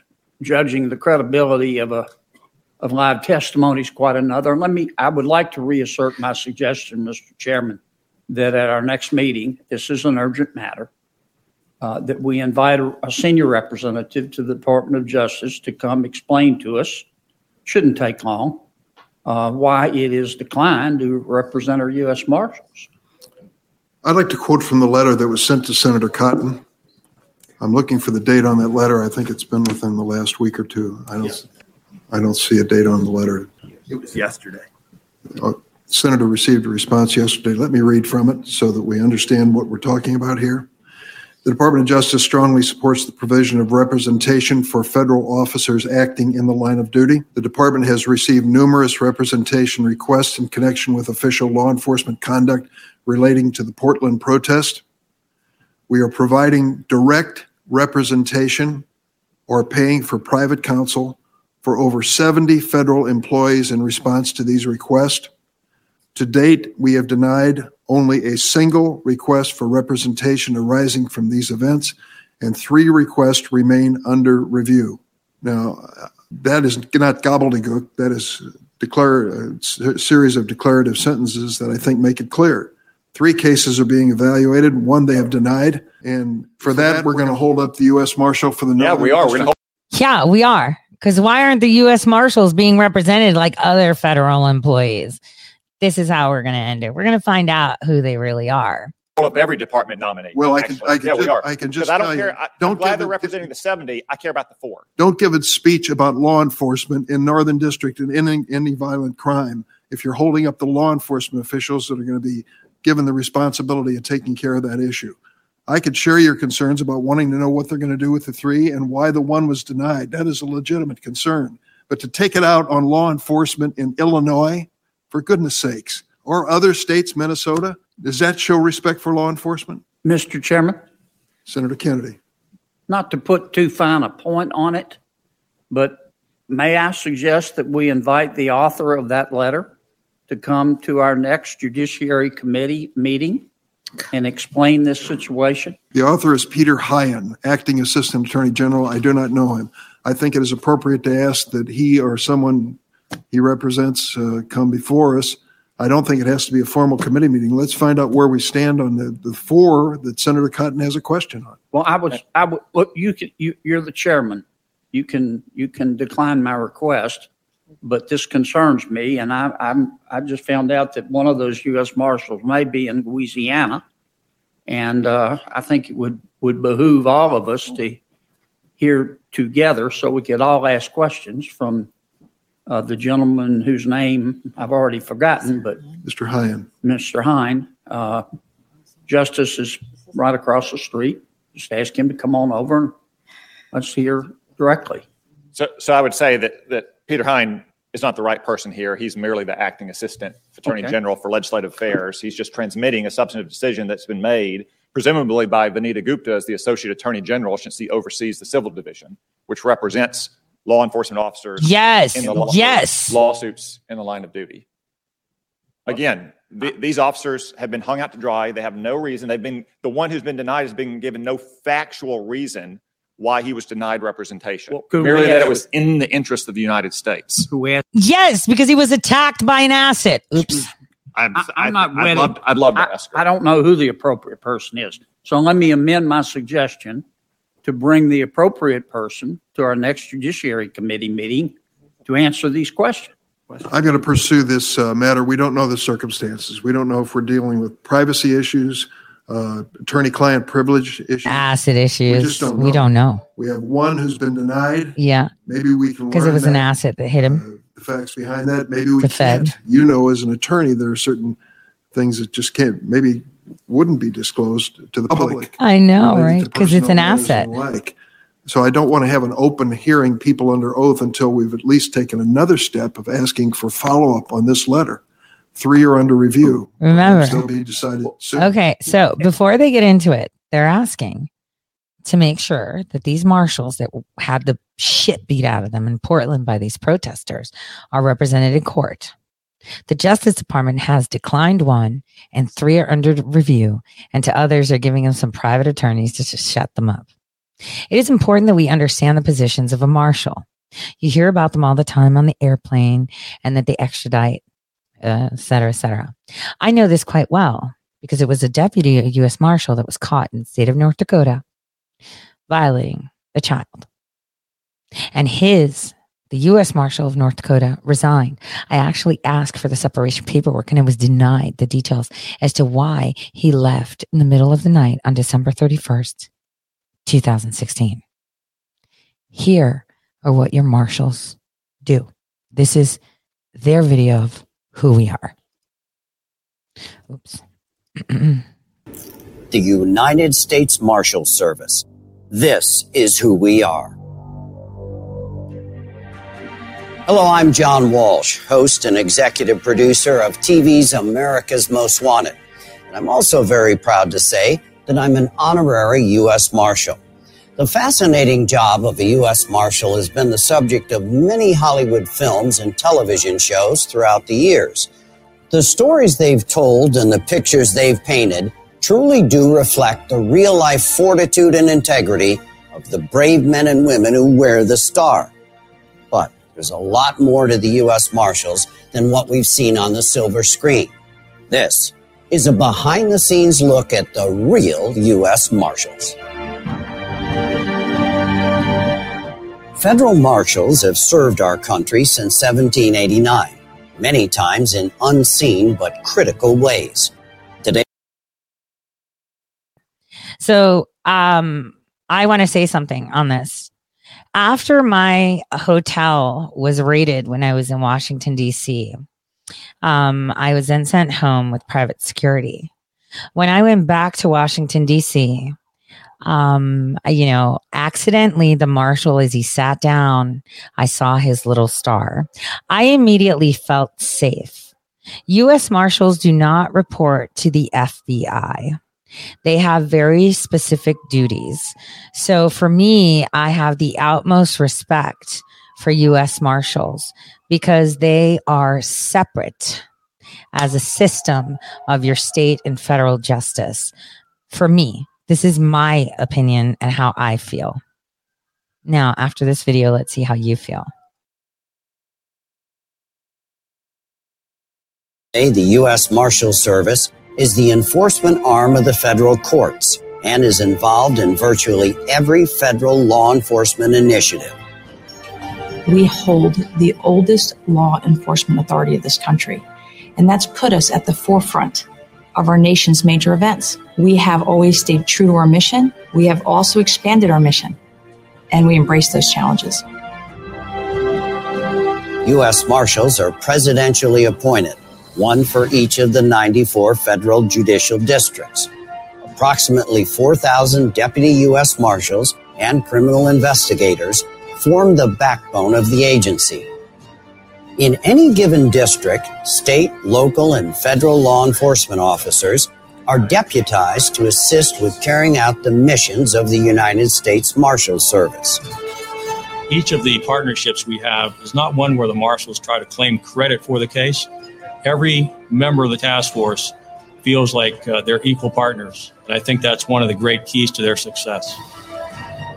Our primary charge of protecting the federal judiciary is followed closely by a multitude of high priority missions, like capturing violent fugitives and non compliant sex offenders, selling forfeited assets acquired by criminals through illegal activities, housing and transporting federal prisoners, and operating the Witness Security Program. The history of the U.S. Marshals truly is the definition of legendary. George Washington appointed the first 13 U.S. Marshals in 1789 upon passage of the Judiciary Act. Just like today, the original U.S. Marshals' duties were wide in scope. Beyond enforcing the judicial process, marshals were responsible for conducting the federal census every 10 years. Marshals were also instrumental in rebuilding the nation after the Civil War by protecting federal polls in the South. And of course, the U.S. Marshals played a major role in maintaining peace and order during the establishment of the Old West. Legendary places and names filled the history books during this era. The Marshals were key figures during the Civil Rights era, enforcing educational integration. During this tumultuous time in our history, the U.S. Marshals once again proved to be our nation's finest asset for maintaining law and order. The mission hasn't changed. We still got the same mission that we did years ago. You know, we're not riding horses anymore, but I think we do a little better now we did before.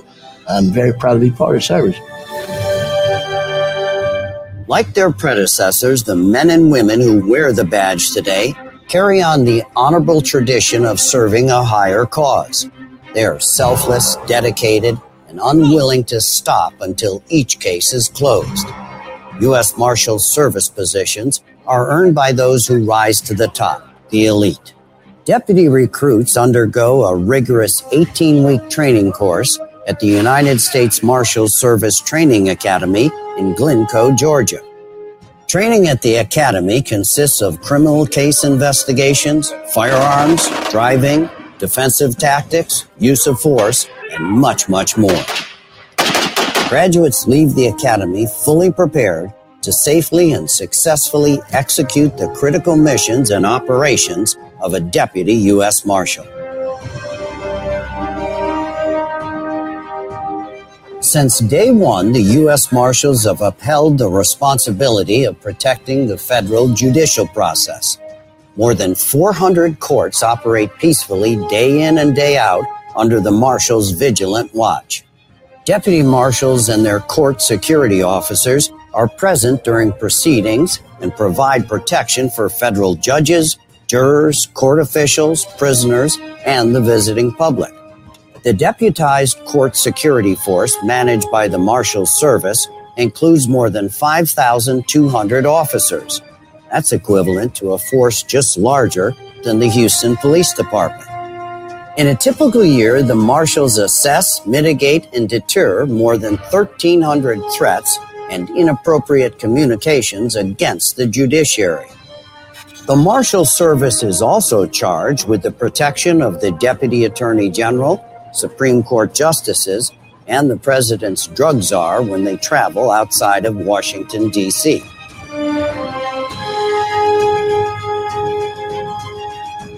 U.S. Marshals apprehend more federal fugitives than any other law enforcement agency. Our deputies arrest more than 330 fugitives a day, totaling an average of 123,000 fugitives caught in a year. U.S. Marshals are the world's most renowned experts in tracking down those who attempt to run or hide from the law. A major factor for this is the Marshals' unique ability to combine the efforts of federal, state, and local law enforcement to create task forces specially designed to track down these wanted criminals. In conjunction with the National Center for Missing and Exploited Children, which I helped found in 1984, the U.S. Marshals also play a very key role in the investment apprehension of dangerous and non compliant sex offenders. Analysts at the Marshals National Sex Offender Targeting Center provide in depth psychological insights into the minds of suspects, helping investigators identify and apprehend unregistered and non compliant sex offenders. One of the best ways to combat major criminal activities is to hit them where it hurts. The U.S. Marshals Asset Forfeiture Program strips criminals of their ill gotten gains. These assets are managed until their owners are proven guilty. Then, upon court order, forfeited assets are sold to compensate victims and supplement funding for law enforcement initiatives and community programs. Currently, the service manages more than 23,000 assets, ranging from real estate, vehicles, and vessels to jewelry, art, and even entire businesses. The agency uses private industry practices to ensure assets are managed and sold in an efficient, cost effective manner. In a typical year, $1.5 billion gets redistributed back to victims of crime and their families.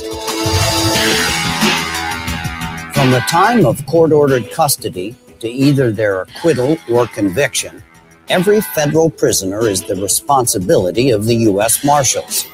The service is responsible for the confinement, care, and transportation of these prisoners to and from court. In a typical year, the marshals receive and house more than 232,000 federal prisoners in more than 1,800 state and local prisons across the country. This massive undertaking involves providing health care to prisoners and the full coordination and transfer of prisoners throughout the criminal justice system. The U.S. Marshals Service has the unique authority and ability to grant individuals and entire families new identities and the foundations for new lives. WITSEC provides for the safety and health of witnesses whose lives are endangered as a result of testifying against dangerous criminals and their enterprises. 24 hour protection is provided during the trial and is often followed by secure relocation, complete with new identities, housing, and employment assistance. Since the program began in 1971, more than 18,000 witnesses and family members have participated. During this time, not a single participant has been harmed while following the program's guidelines a true testament to the Marshal's competence and commitment to protecting the judicial process. While you might not find first class or exit row seating, JPATS is the only government operated, regularly scheduled passenger airline in the nation. The U.S. Marshals Justice Prisoner and Alien Transportation System moves prisoners between judicial districts and correctional facilities. As one of the largest transporters of prisoners in the world, JPATS handles almost 600 requests a day. JPATS requires the precise coordination of detailed itineraries to ensure each prisoner arrives at their destination on time. Through a networked fleet of aircraft, buses, and vans, JPATS moves an average of 120,000 prisoners each year. When a national emergency strikes, the Marshals turn to their Special Operations Group. Overseen by the Tactical Operations Division, SOG is a specially trained, highly disciplined tactical unit designed to overcome even the worst case scenario. Members of this elite group are on call 24 hours a day, ready to respond to emergencies anywhere in the United States and its territories. right. SOG is only a part of this diverse division, which includes the Marshals Communication Center, K9 Program, Mobile Command Centers, and the Office of Strategic Technology. Together, they advance the overall capabilities of the agency. In 1789, George Washington first appointed marshals with the directive to handle all lawful precepts. That term holds true today as the U.S. Marshal Service continues evolving and adding to its extraordinary array of missions. Proud men and women who wear this star continue to write the history of the agency and ultimately help shape and protect our great nation, carrying on in the legacy of justice, integrity, and service. We are the United States Marshals. Well, that was interesting. I'm pretty sure a lot of people didn't know what the Marshals did. Hence, you do understand why it was a really big thing that the Deputy U.S. Marshal in the state of North Dakota, along with the U.S. Marshal of the state of North Dakota, all went in one blow. They are held to the highest of standards. And I would say the majority of them, you don't even know that they are marshals. I mean, some of us can actually sniff them out on a plane, right? You could tell, right? Sometimes the cut, but they're getting smarter. I'm introducing you to them because as you heard in history after Civil War, they the they were the ones that helped oversee the law and elections. Now, on that note, I'm going to wish you guys a fantastic evening. And I really need to get cracking on getting this um, temporary restraining order filed. I can't even believe I'm saying it. Has that ever happened before where someone actually files a temporary restraining order against a whole state to not print ballots? I know. There's always a first. God bless. Good night. See you tomorrow.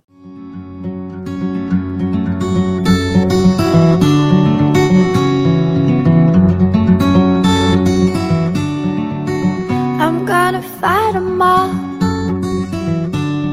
Seven nation army couldn't hold me back. They're gonna rip it off. Taking their time right behind my back. And I'm talking to myself at night because I can't forget.